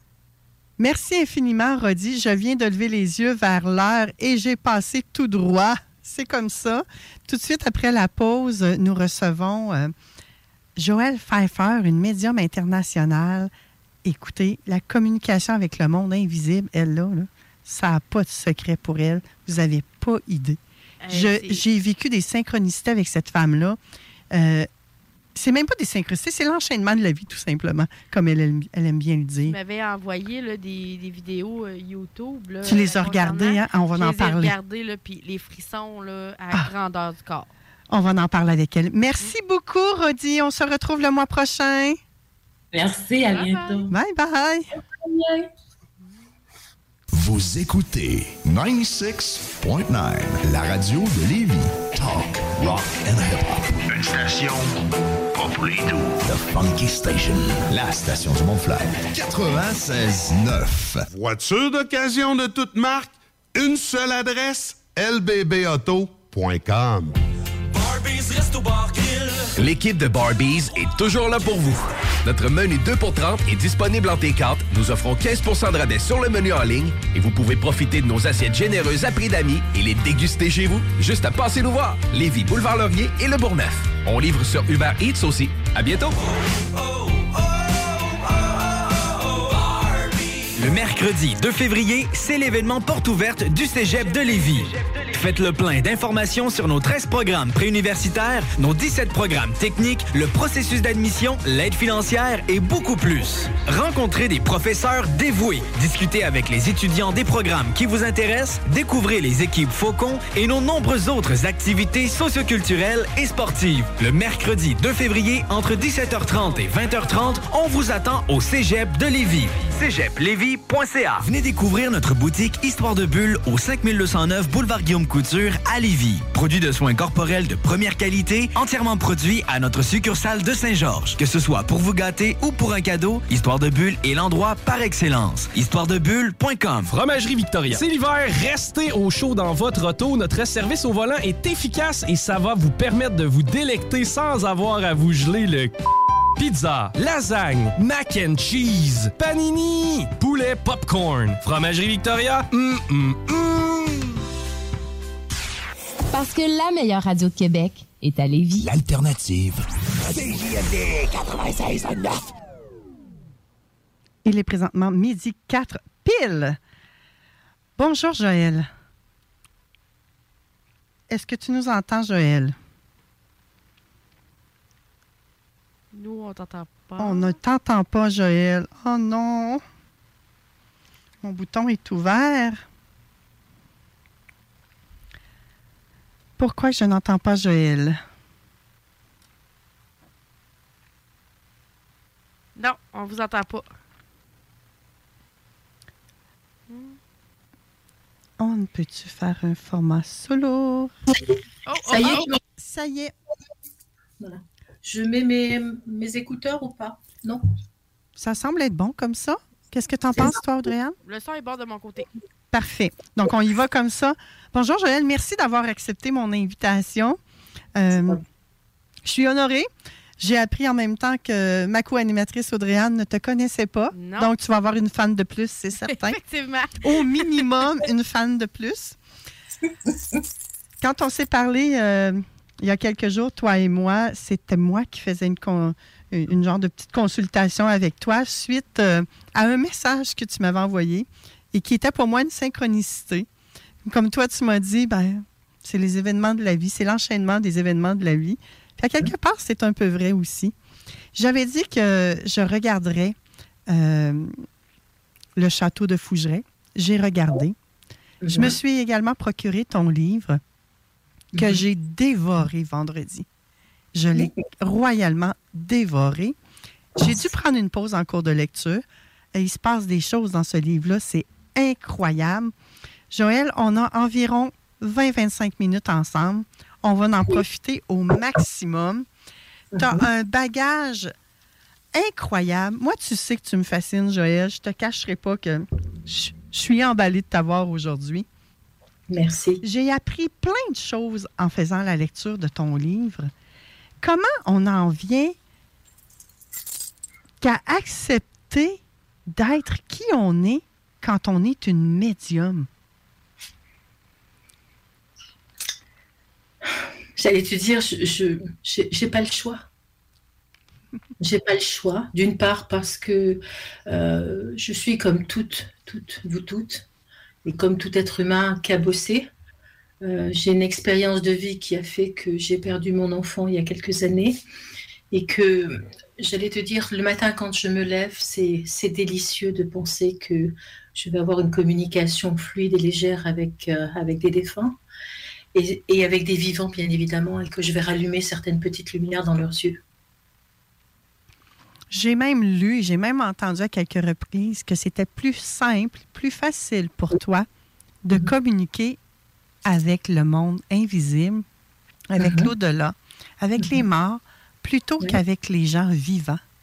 Parce que les, les, les êtres humains sont très souvent dans le jugement. Tandis qu'un défunt ne me juge pas. Il m'envoie une information, il me parle de sa vie, il m'emmène sur des lieux, là où il a vécu, ou, là où il est nécessaire que je sois pour que je comprenne ce qu'il a envie de me dire. Et ils sont toujours très gentils. Tandis que les êtres humains, euh, c'est difficile les relations avec les êtres humains. hein. C'est très difficile.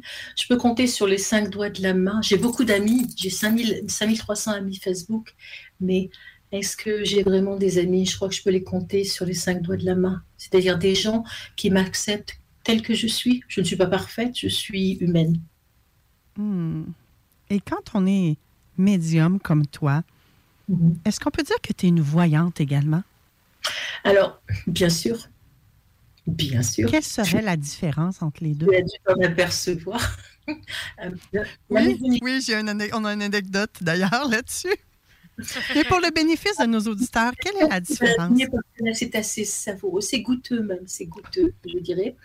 J'aime, parler avec des mots. euh, la- le français permet des mots un peu savoureux. hein. Euh, une médium pour moi, et euh, en tout état de cause, elle, elle a aussi l'outil, ce que j'appelle l'outil, puisque tu as lu mon livre, cet outil qui est la voyance.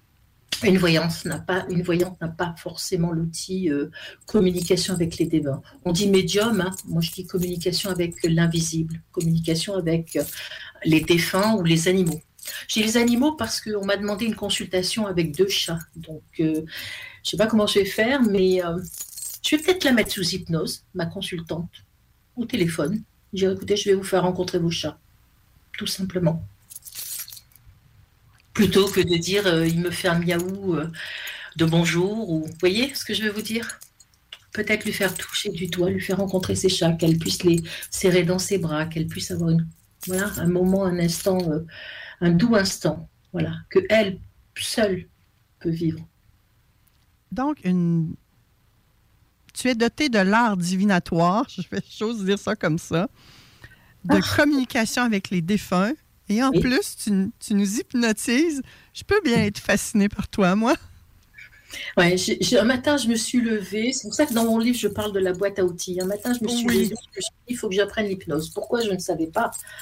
Euh, et en fait, euh, j'ai passé de longues séances à faire arrêter les gens de fumer. Voilà, arrêt tabac, euh, poids, enfin tout ce que tu peux imaginer, en conscience quand même, hein, pas un panier avec tout, non, en conscience quand même. Et puis, euh, petit à petit, naturellement, est venue la communication avec les défunts, mais pas euh, avec euh, une méditation guidée, en état d'hypnose. Donc, C'est complètement différent.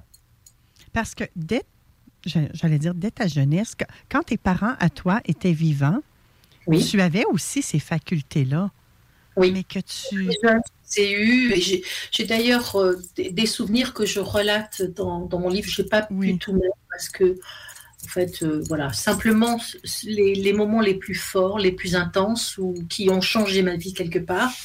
Mais j'ai toujours eu cette intuition-là et cette peur la nuit, quand euh, au moment du coucher, c'était très difficile. Et dès que ma mère fermait la porte, je relevais, je me relevais, j'allumais et chaque fois elle revenait. Bon, ma mère n'était pas du style explicative, donc c'était chaque fois euh, une gifle ou un truc comme ça.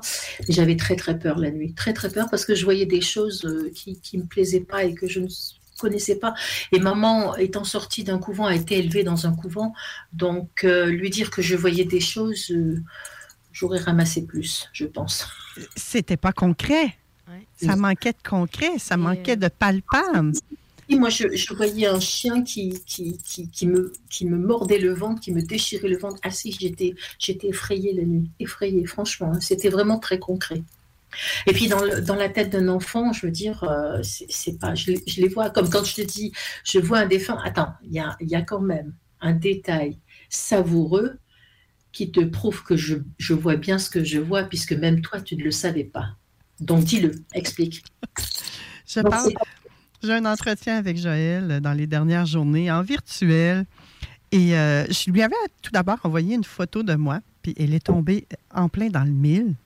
Et je lui parle de mon amoureux. Elle me demande une photo, je lui envoie une photo. Il est tout habillé. Il est habillé, là. Écoute, il a un casque Osvarnas sur la tête. Il est habillé. Et il est en train. Une photo que j'avais prise pendant qu'il sciait du bois avec sa scie à chaîne. là. On s'entend, là. Elle ne peut pas voir son corps et encore moins ses jambes parce que la photo, elle coupe à peu près à la taille. OK? Vous voyez le genre?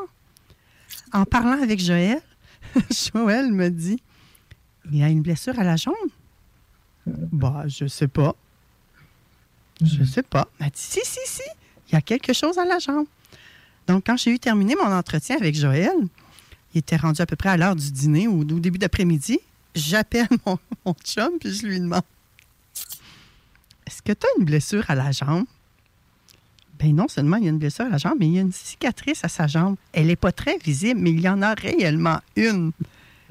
Écoutez-vous, comment voulez-vous que Joël Pfeiffer, qui est au Luxembourg, l'autre côté de l'océan, nous, on est ici, au Québec, dans la région de Lévis, sache que mon Robert a une cicatrice sur la jambe, qu'il a eu une blessure là. J'en ai conclu que ce n'est pas ses jambes que tu regardais. ça se pourrait. Non, mais pour- effectivement, c'est à double tranchant, ça aussi. Ça veut dire que quand les gens sont en face de moi ou quand je les vois, euh, ou je vois une photo, je peux avoir une lecture assez précise de, de ce qui ne se voit pas et ce que la personne ne dit pas. Euh, et très souvent, j'ai des, des chefs d'entreprise qui m'envoient une photo, simplement la photo, sans les prénoms, sans le curriculum vitae, sans rien, pour que j'aligne, si tu veux, certaines choses, un profil qui va leur permettre d'apprécier euh, s'ils vont être performants ou s'il y a des, des, des choses qui vont les bloquer. euh, tu, vois, voilà. C'est redoutable, hein, parce que à table, on ne sait pas à côté de qui me mettre hein, quand je suis invitée quelque part. Parce que les gens ont peur des choses. C'est fascinant pour eux parce que tiens, dire tiens j'ai invité ma copine euh, médium, c'est fascinant, ça fascine les gens, ça les fascine un peu moins effectivement quand on est capable de, de, je sais que j'ai eu, euh, j'ai assisté à une soirée euh, où il y avait un stand où on vendait des, des choses en chocolat. Enfin, il fallait que j'achète. C'était le Lions Club à Luxembourg et la dame qui était là, je lui ai dit écoutez, excusez-moi. Il y a votre maman qui est là, qui est en train de broder ses mouchoirs. Je dis, votre maman brodait les mouchoirs Parce que je dis, même moi, les mouchoirs, ils sont en papier. hein. Donc, je sais bien que je suis avec maman, c'est ça. Et elle me dit, oui, mais comment vous savez que maman brodait les mouchoirs? Mais comment tu expliques ça, Joël, justement? Et, Vous avez et une même. grande- vous avez une grande cicatrice sur le ventre. Elle me dit, oui, j'ai une césarienne. Mais elle me dit, comment vous faites? Je dis, je ne fais rien. Mais moi, ça me fait vraiment capoter, ces, ces choses-là. Euh, moi, j'ai un enfant de 5 ans qui m'a décrit le, le papy de mon chum dernièrement. mon fils de 5 ans a dit euh, J'ai vu papy à mamie, puis il l'a décrit, là, puis il l'a mimé. Puis il dort la lumière allumée, d'ailleurs. Fait que là, ça, ça me fascine bien raide. Et le papier en question est décédé? Oui, C'est avant la défunt? naissance d'Antoine, ouais. Hmm. Fait que euh, Ça là, se j'écoute, puis j'ai des frissons à la grandeur du corps. Je suis désolée. Ça ne s'explique pas. C'est comme ça. Hein? Quand je vois une photo ou quand euh, tu es en face de moi, comme l'autre jour, Mm. j'entends des informations, je te les restitue. Après, tu fais ce que tu veux. Ouais. Tu en fais ce que tu veux. Mais j'ai toujours besoin de savoir que je suis avec la bonne personne, que ce soit un vivant ou que ce soit un décédé. Donc, il, il me faut un détail. Et si on me donne un détail, je sais bien ce que je t'ai dit sur ton amoureux est exact parce qu'on m'a, c'était bien de lui dont on me parlait. Oui. Parce que j'ai un détail. Voilà. Oui, effectivement. Et euh, lui, ce matin, de me dire Hey, quand tu reparleras à la médium, là, dis-moi, j'aimerais ça savoir pourquoi qu'elle a vu ce détail-là, mais qu'elle n'a pas vu le, un autre détail qui n'est pas perceptible, mais qui a eu un accident plus grave que ça. Non, mais parce que j'étais pas sur une, une- une consultation à proprement Ah, dit. On voilà. était en flash, tu sais, en flash, euh, machin. Il fallait que je me prouve, moi, que je te parlais bien de la bonne personne parce que j'ai pas le droit de me tromper aussi. C'est de la voyance, tu comprends? On est sur la voyance. Tu me posais des questions sur la voyance. Et tu as toujours besoin de cette confirmation de fait-là, Joël? Je fonctionne comme ça et j'aime bien fonctionner comme ça. On est sur de l'humain, on peut pas raconter n'importe quoi. Et surtout en voyance. Autant tu peux broder sur, le, sur un défunt parce que surtout si on te dit, bah, je l'ai pas connu, tu peux raconter une jolie histoire. Mais quand tu sais de la voyance, tu sais que les gens, ils, actent ce que tu dis. Voilà, ils actent ce que tu dis. Voilà. J'ai eu une consultation en voyance il n'y a pas très longtemps sur une femme qui m'interrogeait sur, euh, sur une photo d'un homme, de son amour, et je lui ai dit, écoutez, très franchement, si c'était, euh, vous étiez ma fille, je ne serais pas très confortable de vous savoir avec cet homme-là. Mais je lui dis, cet homme-là, quelque part aussi, c'est une histoire d'une vie, c'est une, une rencontre vraiment d'amour fou, et il faut que vous la viviez. Voilà, on peut pas se tromper. On peut pas se tromper. hein. C'est un mauvais garçon, mais ça va être l'amour de sa vie, le seul amour de sa vie qu'elle aura. Hmm. Cette rencontre est fulgurante, même si c'est un mauvais garçon. Wow. Et ton livre, Ma vie de médium, parce qu'ils sont toujours là, est paru aux éditions Point Zéro. On peut se le procurer par achat en ligne au Québec, dans ma région en tout cas. Il n'y en a plus en magasin. Il faut vraiment le commander en ligne. Euh, un peu délice. Achat en ligne seulement, je vous le dis, c'est un pur délice. Et c'est fascinant de voir également comment tu as procédé? Comment ça s'est passé quand tu es allé au château de. Le, château, le château le plus hanté qui existe. Il a, il a cette spécificité-là. Je vous assure qu'il est hanté. hein. Mais il est hanté. Moi, j'aime bien, j'aime bien les défunts. Moi, ils sont là, ils se baladent. euh, J'aime bien parce que je suis, je suis les yeux bandés et ils me montrent. Je suis déjà dans la pièce de l'autre côté, la porte fermée, donc je sais. J'ai cette facilité de, de me déplacer aussi. Je sais pas comment vous expliquer. Et tu fais ça et tu as les yeux bandés. Tu Oui. as même un masque lorsque tu fais la visite du château euh, de Fougeray.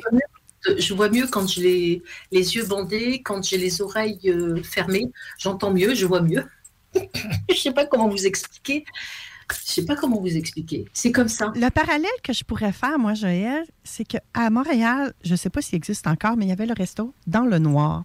C'est des personnes aveugles qui nous servaient et on mangeait dans le noir. Oui. Et donc, c'est comme si nous aussi, on n'avait plus la vision. Et ça Mhm. fait en sorte que tous nos autres sens sont amplifiés. Exactement, tout à fait. Fait que j'ai un peu l'impression que c'est ce que tu vis quand toi, tu te mets un bandeau. Bon, ce qui, ce qui est bizarre, c'est que tu demandes parfois même d'ouvrir les lumières puis tu as un bandeau sur les yeux. Là. Mais, en tout- mais ça te permet de voir mieux. C'est pour me rassurer que je demande d'allumer. Parce que là, on est dans la normalité. Quand je demande d'allumer les lumières, c'est parce que je veux être dans la normalité, parce que je suis déjà plus ici et maintenant. C'est simplement mon corps physique que vous voyez, mais je n'y suis déjà plus puisque je suis déjà de l'autre côté de la porte. Je suis capable de dire la chambre est rouge, là il y a ça, il y a une dame qui arrive avec un enfant euh, et j'explique pourquoi. Il y a quelqu'un qui arrive euh, qui boite. euh, je, suis capable de donner plein de détails. Et à chaque fois à Fougeray, la propriétaire me dit Mais comment vous le savez? Comment vous le savez? Est-ce que cette propriétaire-là du château Fou, euh, Fougeray, Véronique, est également médium? Je pense qu'elle est devenue au, au- au fil des années à être dans ce château et qu'elle a cette possibilité-là. Je sais qu'elle anime des, des ateliers Ouija. Euh, je pense qu'elle est médium. Elle fait pas de consultation, hein, euh, mais euh, je pense qu'elle a cette intuition très, très ouverte, le, le troisième œil très ouvert. hein. Et, et toi, est-ce que tu sens que tu as comme une obligation de livrer de la marchandise quand tu fais ce genre d'expérience-là? Laquelle? Dans un château? Ou- Par exemple, oui. Bah, là, ma problématique, c'était de me dire que j'étais devant des caméras et que si je n'entendais rien et si je ne voyais rien, euh, je passais pour une naze. Donc, j'étais obligée. Donc, j'ai fait appel à tous les saints du ciel et tous les défunts qui étaient là et tous les fantômes qui étaient là, puisque vous les appelez les fantômes, hein, pour me donner l'information. J'ai quelque part obligation et quand je suis en consultation, de temps en temps, il m'est arrivé de dire, euh, ou en direct, quand je suis sur une mission, là, je n'ai pas entendu, parce qu'il y a des gens qui disent, ça, vous l'avez pas vu. Non, mais attendez, c'est pas important ce que vous voulez que je vois. Ce qui est important, c'est ce qu'on me dit. Et, et en l'occurrence, cette petite cicatrice, même vous, vous ne l'aviez jamais remarquée. Elle est à peine perceptible. Détail encore mieux que tous les autres. Oui. Mhm. Oui, tout à fait, tout à fait. C'est pas moi qui décide de ce que je dois voir et, et ce que je dois restituer. Moi, je ne suis simplement que le réceptacle de l'information. Ah, tu pars parfois, Joël? Quoi? Est-ce que Si tu as... Oui, parfois, est-ce que tu as peur dans, dans ce genre de consultation? Bien sûr. Peur de, de, de ne, pas, de ne pas être probante, peur sur des lieux, bien évidemment, parce que je pressens l'énergie qu'il y a. Euh, mais après, au bout d'un moment, je, me dis qu'on ne peut pas me faire faire ce que je fais si je n'ai pas, euh, si on ne va pas me donner l'information. C'est pour ça que je dis qu'ils m'aiment, parce qu'ils sont toujours là, ils me donnent toujours la bonne information. Et quand ma peur prend le dessus à un moment donné, j'ai comme deux colonnes là qui montent et une chaleur qui monte et là je sais elle est blanche et là je sais que c'est bon je vais entendre et voir et qu'ils sont là ils me protègent quand je suis sur des lieux et que j'ai peur hein. bien sûr que j'ai peur sur certains lieux j'ai peur bien sûr. Au château Fougeray, euh, je crois qu'on a dit dans le film qu'il y avait 16 personnes qui seraient là.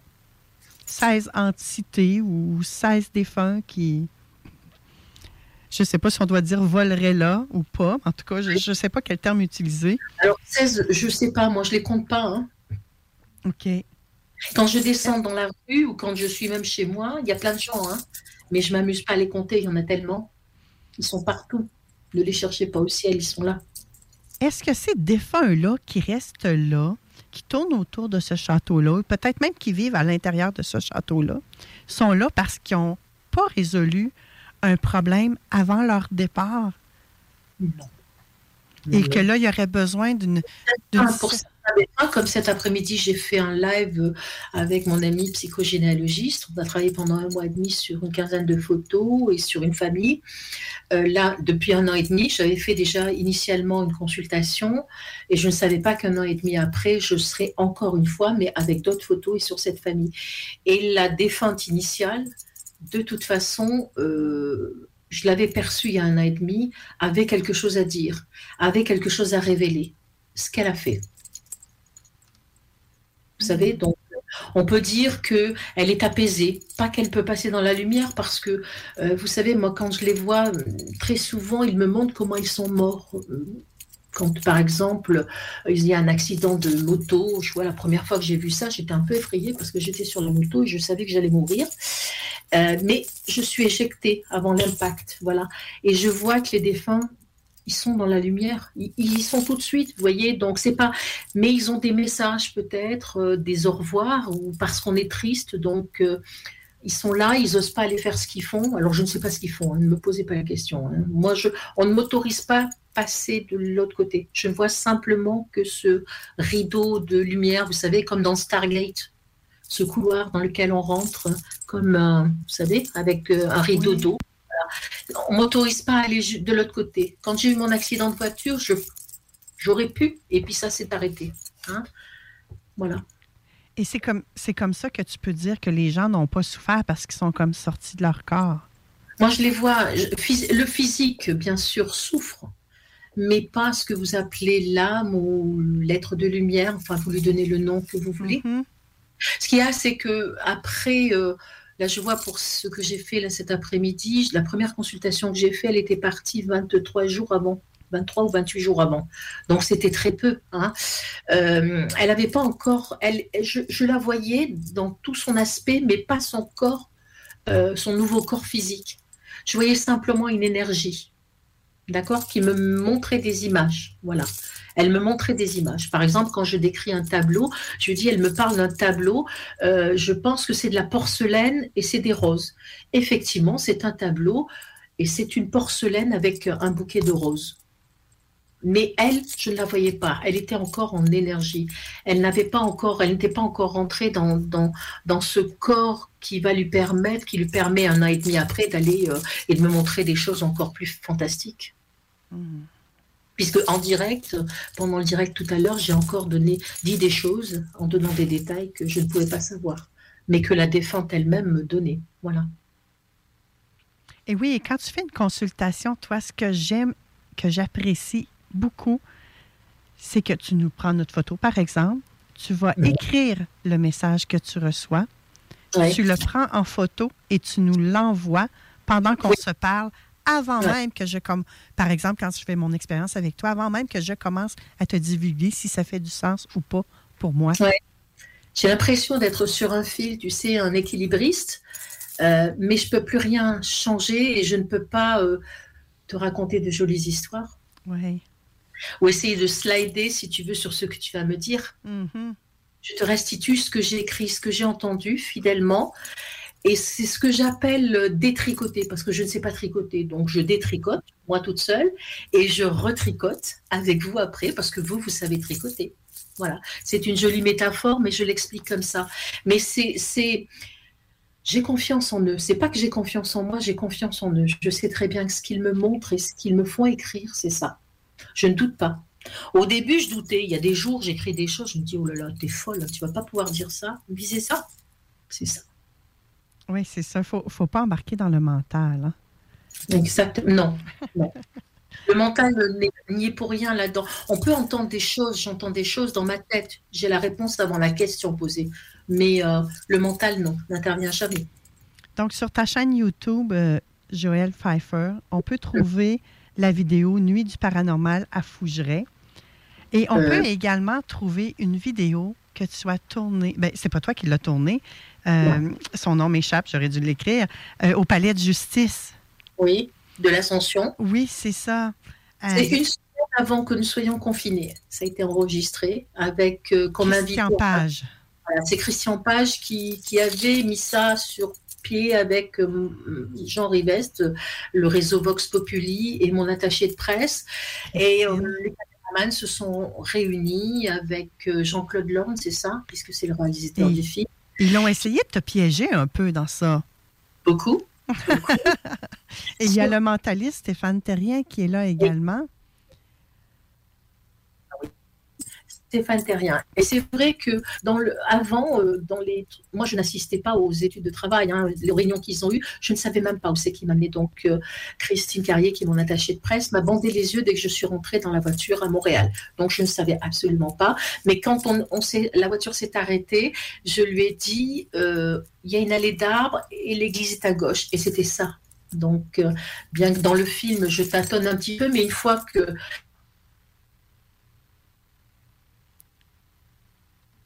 On a perdu la voix. qui, euh, qui est Monsieur Paranormal à Québec et qui a l'habitude de piéger les médiums, je me suis dit là, euh, ça va pas se passer simplement, Joël. Et j'ai pédalé un petit peu dans les premiers temps, mais sinon après ça a été. Et c'est vrai qu'à un moment donné, enfin pour ceux qui vont le voir le film, euh, il est un peu, il dit euh, à l'historien qui est là, notre médium dit que peut-être euh, ce lieu a servi d'école. et l'historien lui dit Mais comment elle le sait? Je l'ai appris la semaine dernière. oui, c'était un pur délice d'ailleurs. Et c'est plein de petites affaires comme ça, parce que oui, il remettait tout en, en question. Il a essayé de me piéger aussi sur un plateau au- dans le sous-sol. hein. J'ai bien mis confiné. hein. Les gens ont bien été confinés là, enfermés. hein. Euh, bien sûr, on m'a dit Tu n'as pas vu les griffes sur la porte. On s'en fout. Ce qui est important, c'est quand j'étais au sous-sol et que j'ai entendu et que j'ai vu. C'est-à-dire, j'étais sur un cimetière indien et en même temps, j'étais avec euh, des gens qui pleuraient, qui larmoyaient, qui mouraient. J'étais en train de mourir aussi.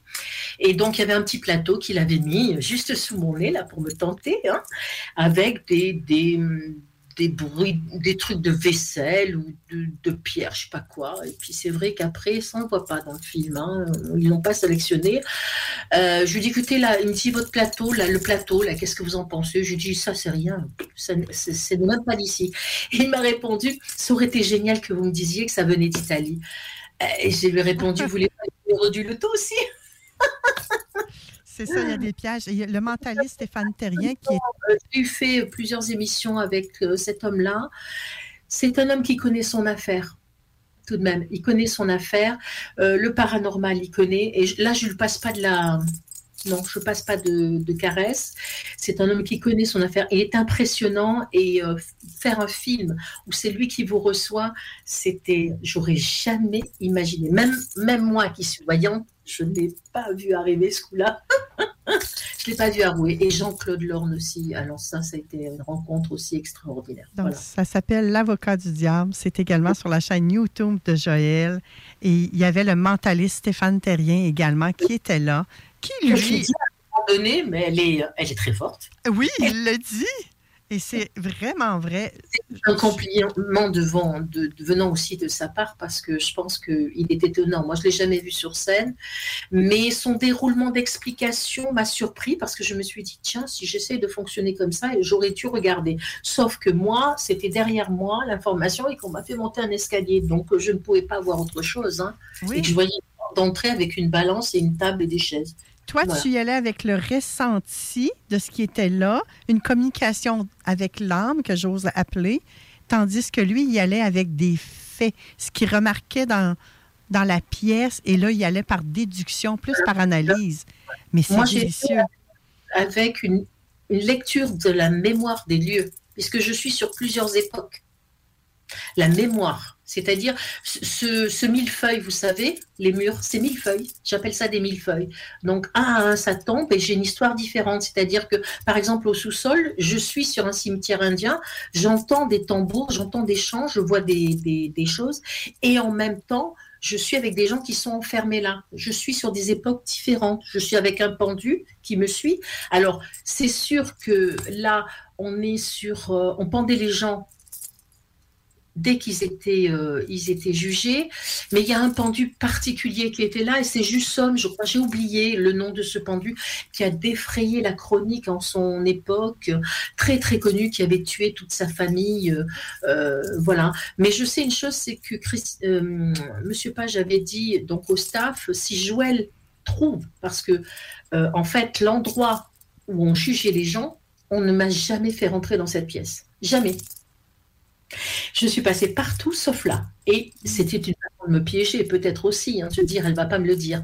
Et euh, il avait dit, si Joël me dit ça, je croirais qu'elle est médium. Donc, c'est pour ça que l'autre fois, j'ai un peu argumenté sur mon Facebook et il m'a répondu, il m'a dit, vous voyez que je suis gentil. Je lui ai dit, bien sûr, vous êtes gentil. vous avez quand même essayé. hein. Joël, j'ai fait une observation, moi, en écoutant euh, les deux vidéos sur ta chaîne YouTube qu'on a parlé un petit peu plus tôt. Dans les deux, tu as une relation, je veux dire, avec des poupées, avec une poupée, dans chacune une poupée. Ça fait peur.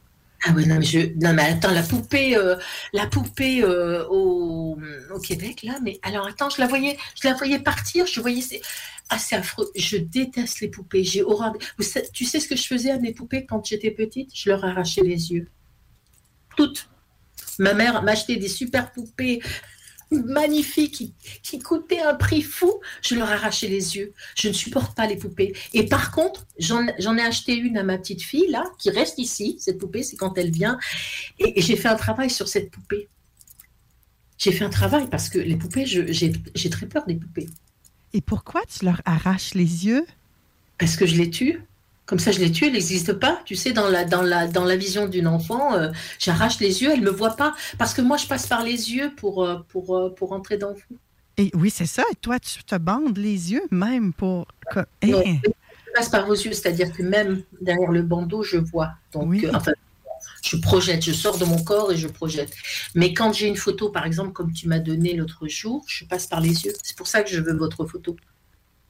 Et très souvent, on voit des lunettes de soleil, tu sais, des trucs de stars. Je dis non, ça, je ne vais pas y arriver.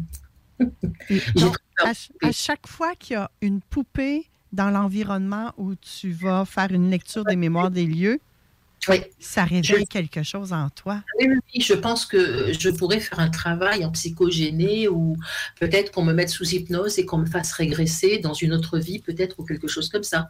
Alors, je dis souvent que je ne vais pas sur les autres vies, mais bien sûr que j'y vais. En voyance et en médiumnité, surtout, je vais sur les autres vies, bien sûr. Écoute, si on veut utiliser ta boîte à outils, Joël, on fait quoi pour te rejoindre, pour prendre contact avec toi? On vient sur mon, sur mon Facebook, euh, Joël Pfeiffer. Alors, c'est le bandeau vert parce que euh, j'ai eu deux, trois Facebook avant de devenir ce que je suis. Et c'est celui avec le bandeau vert. C'est un groupe privé. Il faut demander, il faut demander à rentrer dans ce groupe privé-là. hein. Merci infiniment de ta générosité, Joël. Merci, les filles. J'espère que je ne vous fais pas peur. Non, moi, tu me fascines. Je- Et là, je me dis, qu'est-ce qu'on peut souhaiter à Joël Pfeiffer pour l'avenir? Écoutez, une mort douce, sans maladie, que je ne me réveille pas, que je ne souffre pas. Je crois que c'est ce qu'on peut souhaiter à un être humain, de mourir dignement. J'ai tout.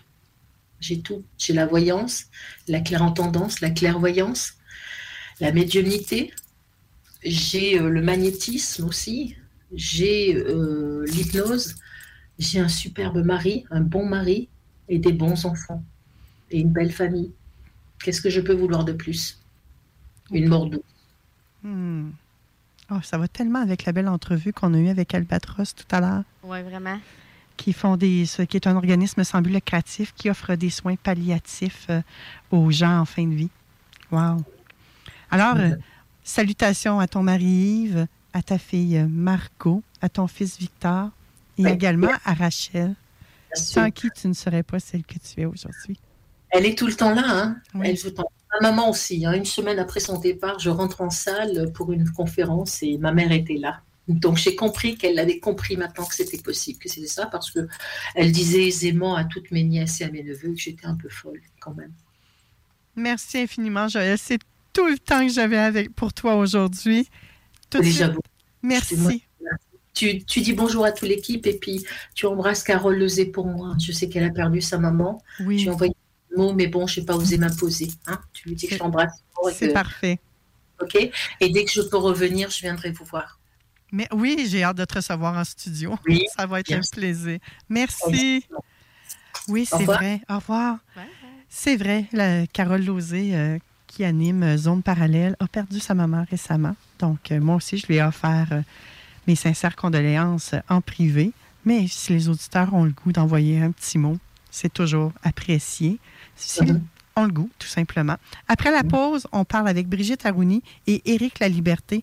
On va jaser de la marche pèlerine et des préparatifs. Merci. À tout à l'heure, gang. À très bientôt. Au revoir. CJMD 96.9. Téléchargez l'application Google Play et Apple Store. Tu te cherches une voiture d'occasion? 150 véhicules en inventaire? lbbauto.com Grosse nouvelle croustillante avec le poulet frit Saint-Hubert qui fait un retour sur notre menu pour un temps limité. De tendres morceaux de poulet juteux et croustillants servis avec une sauce, miel et piri-piri. Vapking est la meilleure boutique pour les articles de vapoteurs au Québec. Diversité, qualité et bien sûr les plus bas prix. Vapking Saint-Romuald, Lévis, Lauson, Saint-Nicolas et Sainte-Marie. Vapking, je l'étudie, Vapking! Vapking, je l'étudie, Vapking! Vapking! L'équipe de Barbies est toujours là pour vous. Notre menu 2 pour 30 est disponible en T4. Nous offrons 15% de rabais sur le menu en ligne et vous pouvez profiter de nos assiettes généreuses à prix d'amis et les déguster chez vous. Juste à passer nous voir. Lévis, Boulevard Laurier et Le Bourgneuf. On livre sur Uber Eats aussi. À bientôt.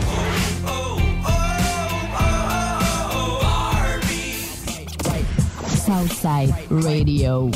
De l'attitude, du brassage, du niaisage, du vice, de l'info, du débat, des blagues, du sérieux. Le talk à CGMD, incomparable.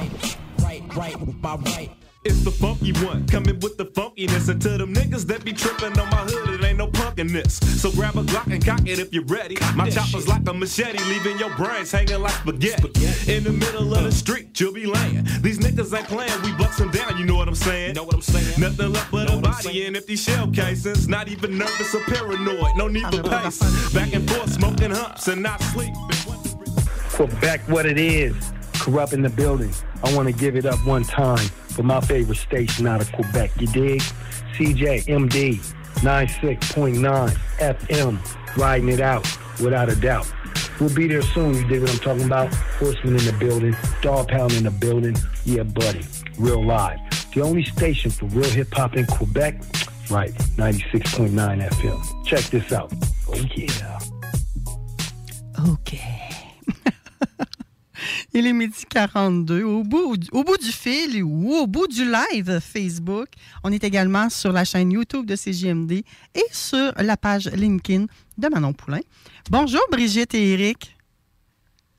Ça va bien? Super bien, merci. Heureuse de vous retrouver. Merci d'avoir accepté l'invitation et de faire partie de la belle aventure. On s'est engagé jusqu'à l'été. Oui. Oui. Euh, un petit chemin à faire ensemble. Oui, un chemin à parcourir ensemble, effectivement. Aujourd'hui, euh, Brigitte et Eric, on avait parlé de. On avait dit qu'on jaserait de la marche pèlerine et des préparatifs.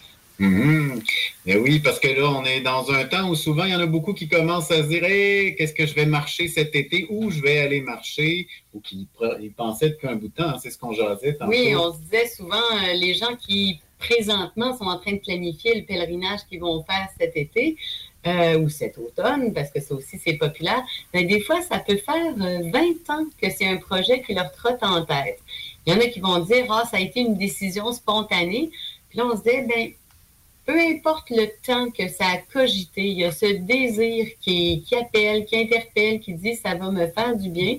Et si ça se produit maintenant, ben c'est peut-être pas par hasard. Les gens vont dire ah ben c'est parce que là tout concorde, c'est plus possible, j'ai le budget, j'ai le temps. Mais en même temps, quand le besoin est là, ben, on trouve le temps, puis on trouve le budget, puis on l'aménage. Fait qu'il y a quelque chose au niveau du désir qui nous amène à nous mettre en marche. Puis c'est ça, il y a comme un temps culminant, culminant où euh, on, on saisit l'instant. hein. C'est le fameux euh, carpe diem, là, de saisir le jour, sa- saisir l'instant, puis dire, oui, tout est là, tout, euh, tout, tout est à point pour qu'on puisse se, lancer dans l'expérience. Parce qu'on dit une marche pèlerine, mais c'est pas juste une marche. C'est pas, je m'en vais pas juste faire un voyage. Quand on commence à faire, quand on le vit, là, le pèlerinage, à un moment donné, là, on fait, oh là là, c'est pas un voyage, c'est réellement un pèlerinage. Je suis dans un effort.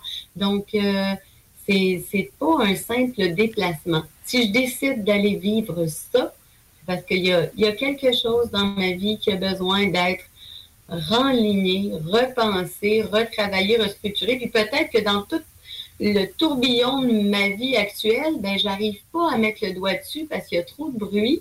Puis d'aller marcher dans un espace de solitude et de calme, ça va m'aider à faire le tri puis à mieux voir en moi. Ça ouvre vraiment un espace dans le temps qui permet de se retrouver, de sortir de tout ce qui peut me parasiter dans ma vie de tous les jours, puis qui fait que ça fait trop de bruit finalement. hein. Puis j'ai besoin de ce calme-là, ce silence-là, sortir de, la routine, puis là, oups, de retomber en contact avec moi-même euh, à travers cette expérience de la marche qui va durer un certain temps hein, aussi. hein. On ne part pas marcher une journée ou deux, on part euh, quand même assez longtemps. Pour la marche pèlerine, euh, plusieurs, plusieurs chercheurs s'entendent pour dire au-delà de 10 jours, 7 à 10 jours. Il faut dépasser, faut dépasser un certain inconfort. Donc, si je pars partir juste 5 jours, oui, il y a des choses qui vont se vivre. Mais au-delà, l'expérience va être beaucoup plus euh, enracinante, je dirais. Donc, quand on décide qu'on part, il se passe déjà beaucoup de choses. Mais là, avant de se décider de partir, là, bon, on vit toutes sortes d'affaires par des temps qui courent. là. Je ne sais pas si ça vous dit quelque chose. Coco. Non. Coronavirus. Non. Pandémie. Non. C'est possible quand même de faire une marche pèlerine? Ben, un, on le voit beaucoup, là, les activités à l'extérieur, il n'y a aucun problème. Ensuite de ça, quand on arrive dans les hébergements, tout ça, ben, euh, c'est c'est de respecter les règles sanitaires. hein. Partout où on va marcher, nous, on amène des groupes marchés, ou si vous y allez seul euh, pour marcher, ben, c'est ça. Au départ, bon, ben, on respecte les règles sanitaires de l'endroit. Puis à partir de là ou de, de- du pays ou de la province où, où on est, et euh, à partir de là, tout va bien là, si on suit euh, les règles qu'il y a en place. Je dirais que cette année, il y a beaucoup de gens qui ont choisi de marcher au Québec. Nous, on le voit parce qu'avec Bottes et Vélo, on organise des parcours de marche pèlerine, de pèlerinage un peu partout. Et ce sont nos pèlerinages locaux qui, qui sont bien vendeurs. hein. Les îles de la Madeleine, la Gaspésie. Donc, on se sent peut-être plus rassuré de marcher chez nous. Je suis tellement contente qu'il y ait de la vie quelque part. c'est vrai que ça fait du bien de pouvoir sentir, puis euh, que ça, reprend. C'est sûr qu'on a été un peu échaudé avec l'automne où on pensait qu'on était reparti, puis là, tout a freiné euh, avec le variant qui est apparu. Mais euh, bon, en tout cas, on a, toujours espoir. puis c'est là, actuellement, ça semble bien s'enligner pour l'été prochain. À partir du printemps, les gens vont pouvoir marcher assurément. Je pense que pour les activités extérieures, ça va aller très, très bien. Ensuite de ça, comme je disais, ben, c'est pour les, tout ce qui est hébergement, ça va être de surveiller les règles qui sont demandées et exigées euh, dans chaque endroit. Moi, j'aime bien ta question parce qu'en réalité, c'est exactement dans la thématique des préparatifs. À Mhm. partir du moment où je décide que je pars marcher seul avec un sac à dos, tout de suite, je vais avoir les interrogations, les craintes et les peurs que les autres vont me faire porter et qui vont comme déjà commencer à brasser mon ménage intérieur, savoir est-ce que cette peur-là m'appartient, est-ce que, est-ce que je me l'approprie, est-ce qu'elle appartient à l'autre? Quand tu décides d'aller faire compostel, oh, tu y vas en juillet, mon Dieu, il va faire chaud. Attention, il y a des punaises de lit. T'as pas peur de te perdre, partir toute seule? Et écoute, le pèlerinage commence avant même de marcher, puis présentement, je crois que la question, c'est ça. Ça fait Que- partie des questions qu'on- Ouais. qui vont se poser, puis elle est d'actualité dans le contexte euh, euh, qu'on vit actuellement. Alors, c'est ça. Il faut prendre le temps de les regarder, ces questions-là, mais il faut prendre le temps aussi de prendre conscience que le pèlerinage a quelque chose de dérangeant. hein. Aussitôt que je me mets en marche, ça vient ébranler des choses en dedans de moi, puis ça, c'est dérangeant. Fait qu'il faut que j'accueille en quelque part que l'expérience va me faire bouger intérieurement et va transformer des choses. Puis ça, c'est important parce que si je me braque et que je résiste, ça devient difficile ou en tout cas, ça peut rendre le- l'expérience difficile.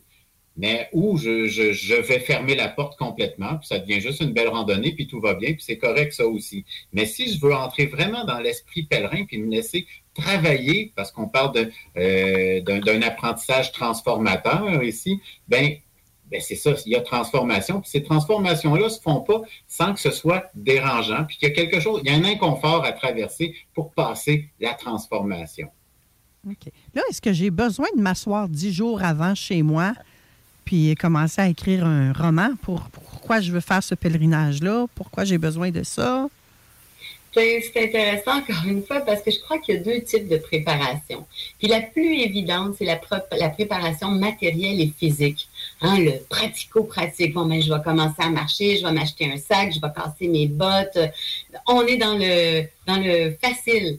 Après ça, euh, ta question, je pense que c'est la partie de préparation à laquelle on ne pense pas.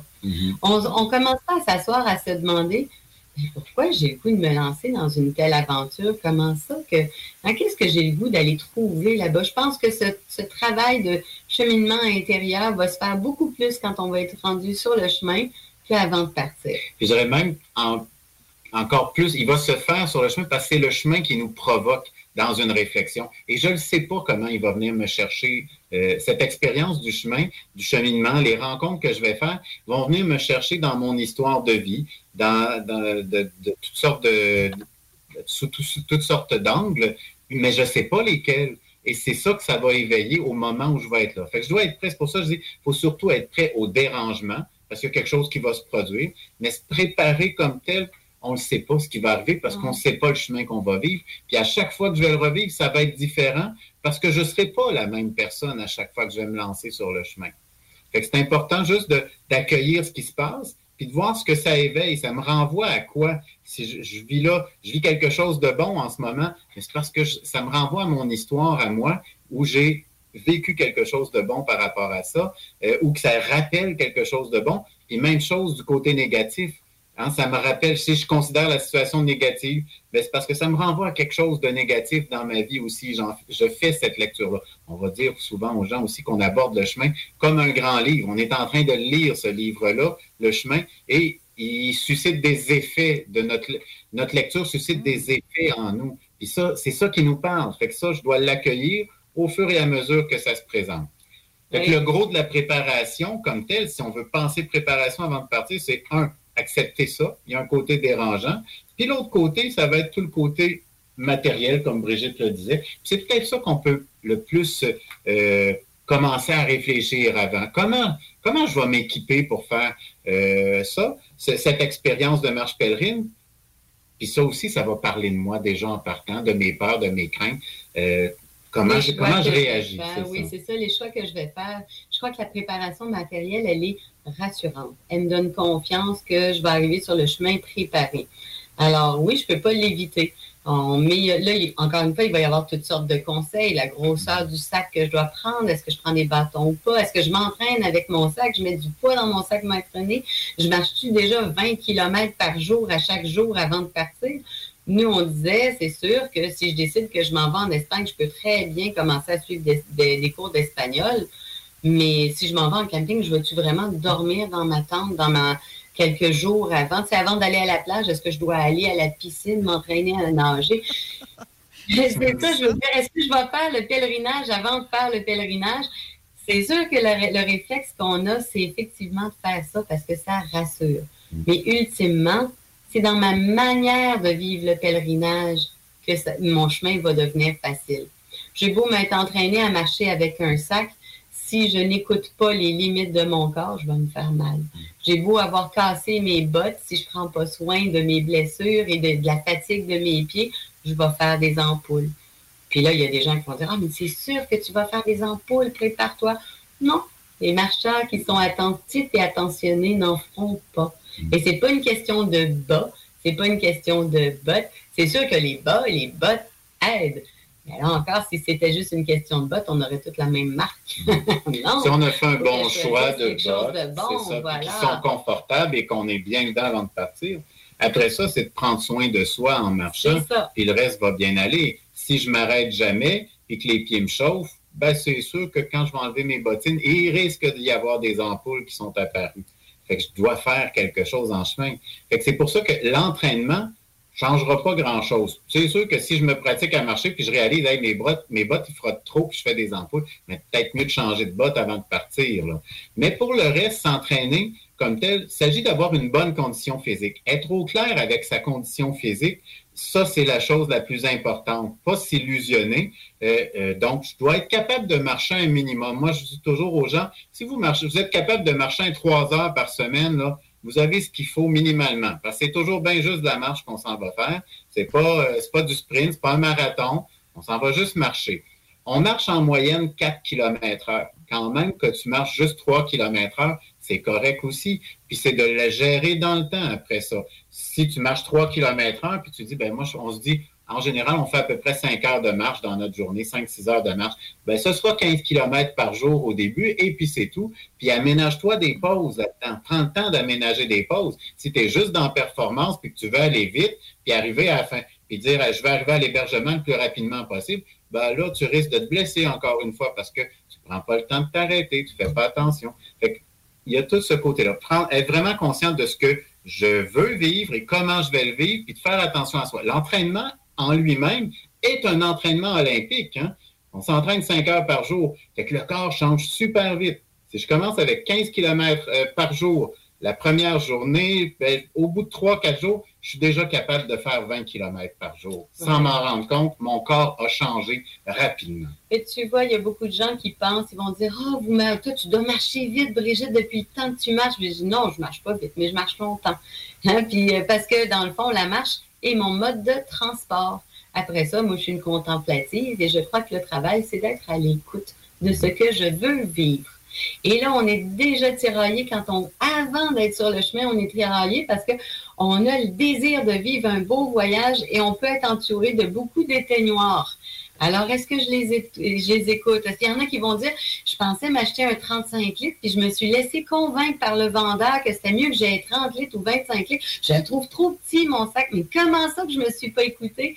Donc, tout ça, dès le départ, c'est savoir, est-ce que je m'écoute? Est-ce que je suis attentive à ce que moi, je veux vivre? La manière que je veux le vivre. Je me suis laissé convaincre, j'ai acheté les bottes rouges parce que les trouvais plus cute, mais j'étais bien plus confortable dans les bottes que je trouvais moins jolies, qui étaient brunes. Euh, pourquoi j'ai fait ce choix-là? C'est là que j'ai à me questionner. Hein? Puis pourquoi j'ai- je suis pas retournée au magasin changer quand j'ai réalisé? Qu'est-ce qui m'a empêché? C'est quoi qui influence mes décisions et mes choix? Il y a tout ça qui se travaille au début, mais qui est, qui est pas encore clair, qui va s'éclaircir avec le temps si je me rends au bout de mon pèlerinage. Puis dans ça, il y a trois choses, en fait, dans l'équipement qui sont essentielles, qu'il faut faut prendre le faire temps. vite. Il est déjà midi 55. Il faut que laisser la place au technopreneur. Ben, il y a seulement trois choses qu'il faut retenir dans l'équipement euh, dont on a besoin. C'est le sac à dos, une bonne paire de souliers, de bottes de marche selon le type de chemin qu'on va marcher et les bâtons de marche. Avec ça, si on a cet équipement-là de base, qu'on prend le temps de le magasiner aussi de manière à ce que ce soit des choses qui me soient confortables, le reste va suivre. Hein, le- Puis moi, j'ai le goût de dire que le meilleur entraînement qu'on peut faire, c'est de s'entraîner à s'écouter. Oui. Voilà. C'est tellement ça. C'est tellement ça. S'écouter. Pas toujours facile, par contre. Non. hein? Non, Pas toujours facile. C'est un travail. J'aurais eu des choses à renchérir. Malheureusement, je dois laisser la place aux technopreneurs. Mais je ne devrais pas dire malheureusement, parce qu'à 14 heures, je vais être dans les technopreneurs. Magnifique semaine à tous. Merci Brigitte et euh, Éric d'avoir Bon, été voilà, passage à l'émission aujourd'hui. Merci à tous nos invités d'ailleurs, Jean Gagnon, euh, Rodi Lamour, Joël Pfeiffer également, qui, avaient- qui ont été présents à l'émission aujourd'hui. Merci à ma co-animatrice et merci à moi-même et à ma voix surtout d'avoir tenu le coup pour toute l'émission.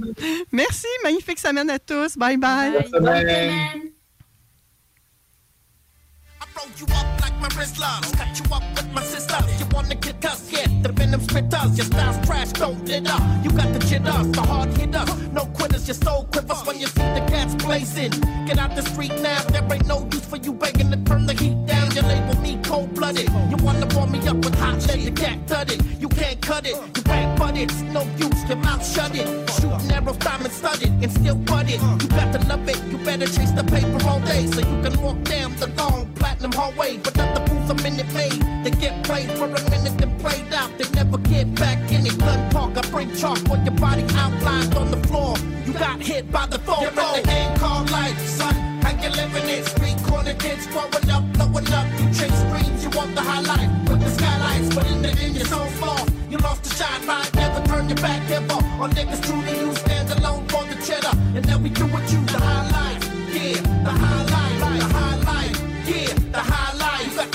out with BBC and take it easy. It's getting greasy. I had to learn how to beat me. That's when you go for dolo and get your meal ticket. It's still kicking hardcore. I'm running real with it. Niggas getting softcore. The people want more hardcore shit. That's why I give them an encore. Curtains open. You see the people applaud feeling it. You can't figure out the formula, so you're stealing it. Can't stand the original. Cats with minimal skills, that's criminal. You fake bitches, you're looking riches in the wrong places. The faces of death look you in the eye, cut off your breath. When fall, feel your knees shut. The phone's breaking with your weak bladder. Pissing on yourself, it don't matter. Dead weight, the bed waits for you on the set date. Dreams gone, instead fate. Didn't hesitate to put you away. Close the gates, now you're locked out. You're like cable with all the porn channels blocked out. What you good for? Nothing. So be gone, suckers. Have a nice trip. See you motherfuckers. You're in a game called life, son.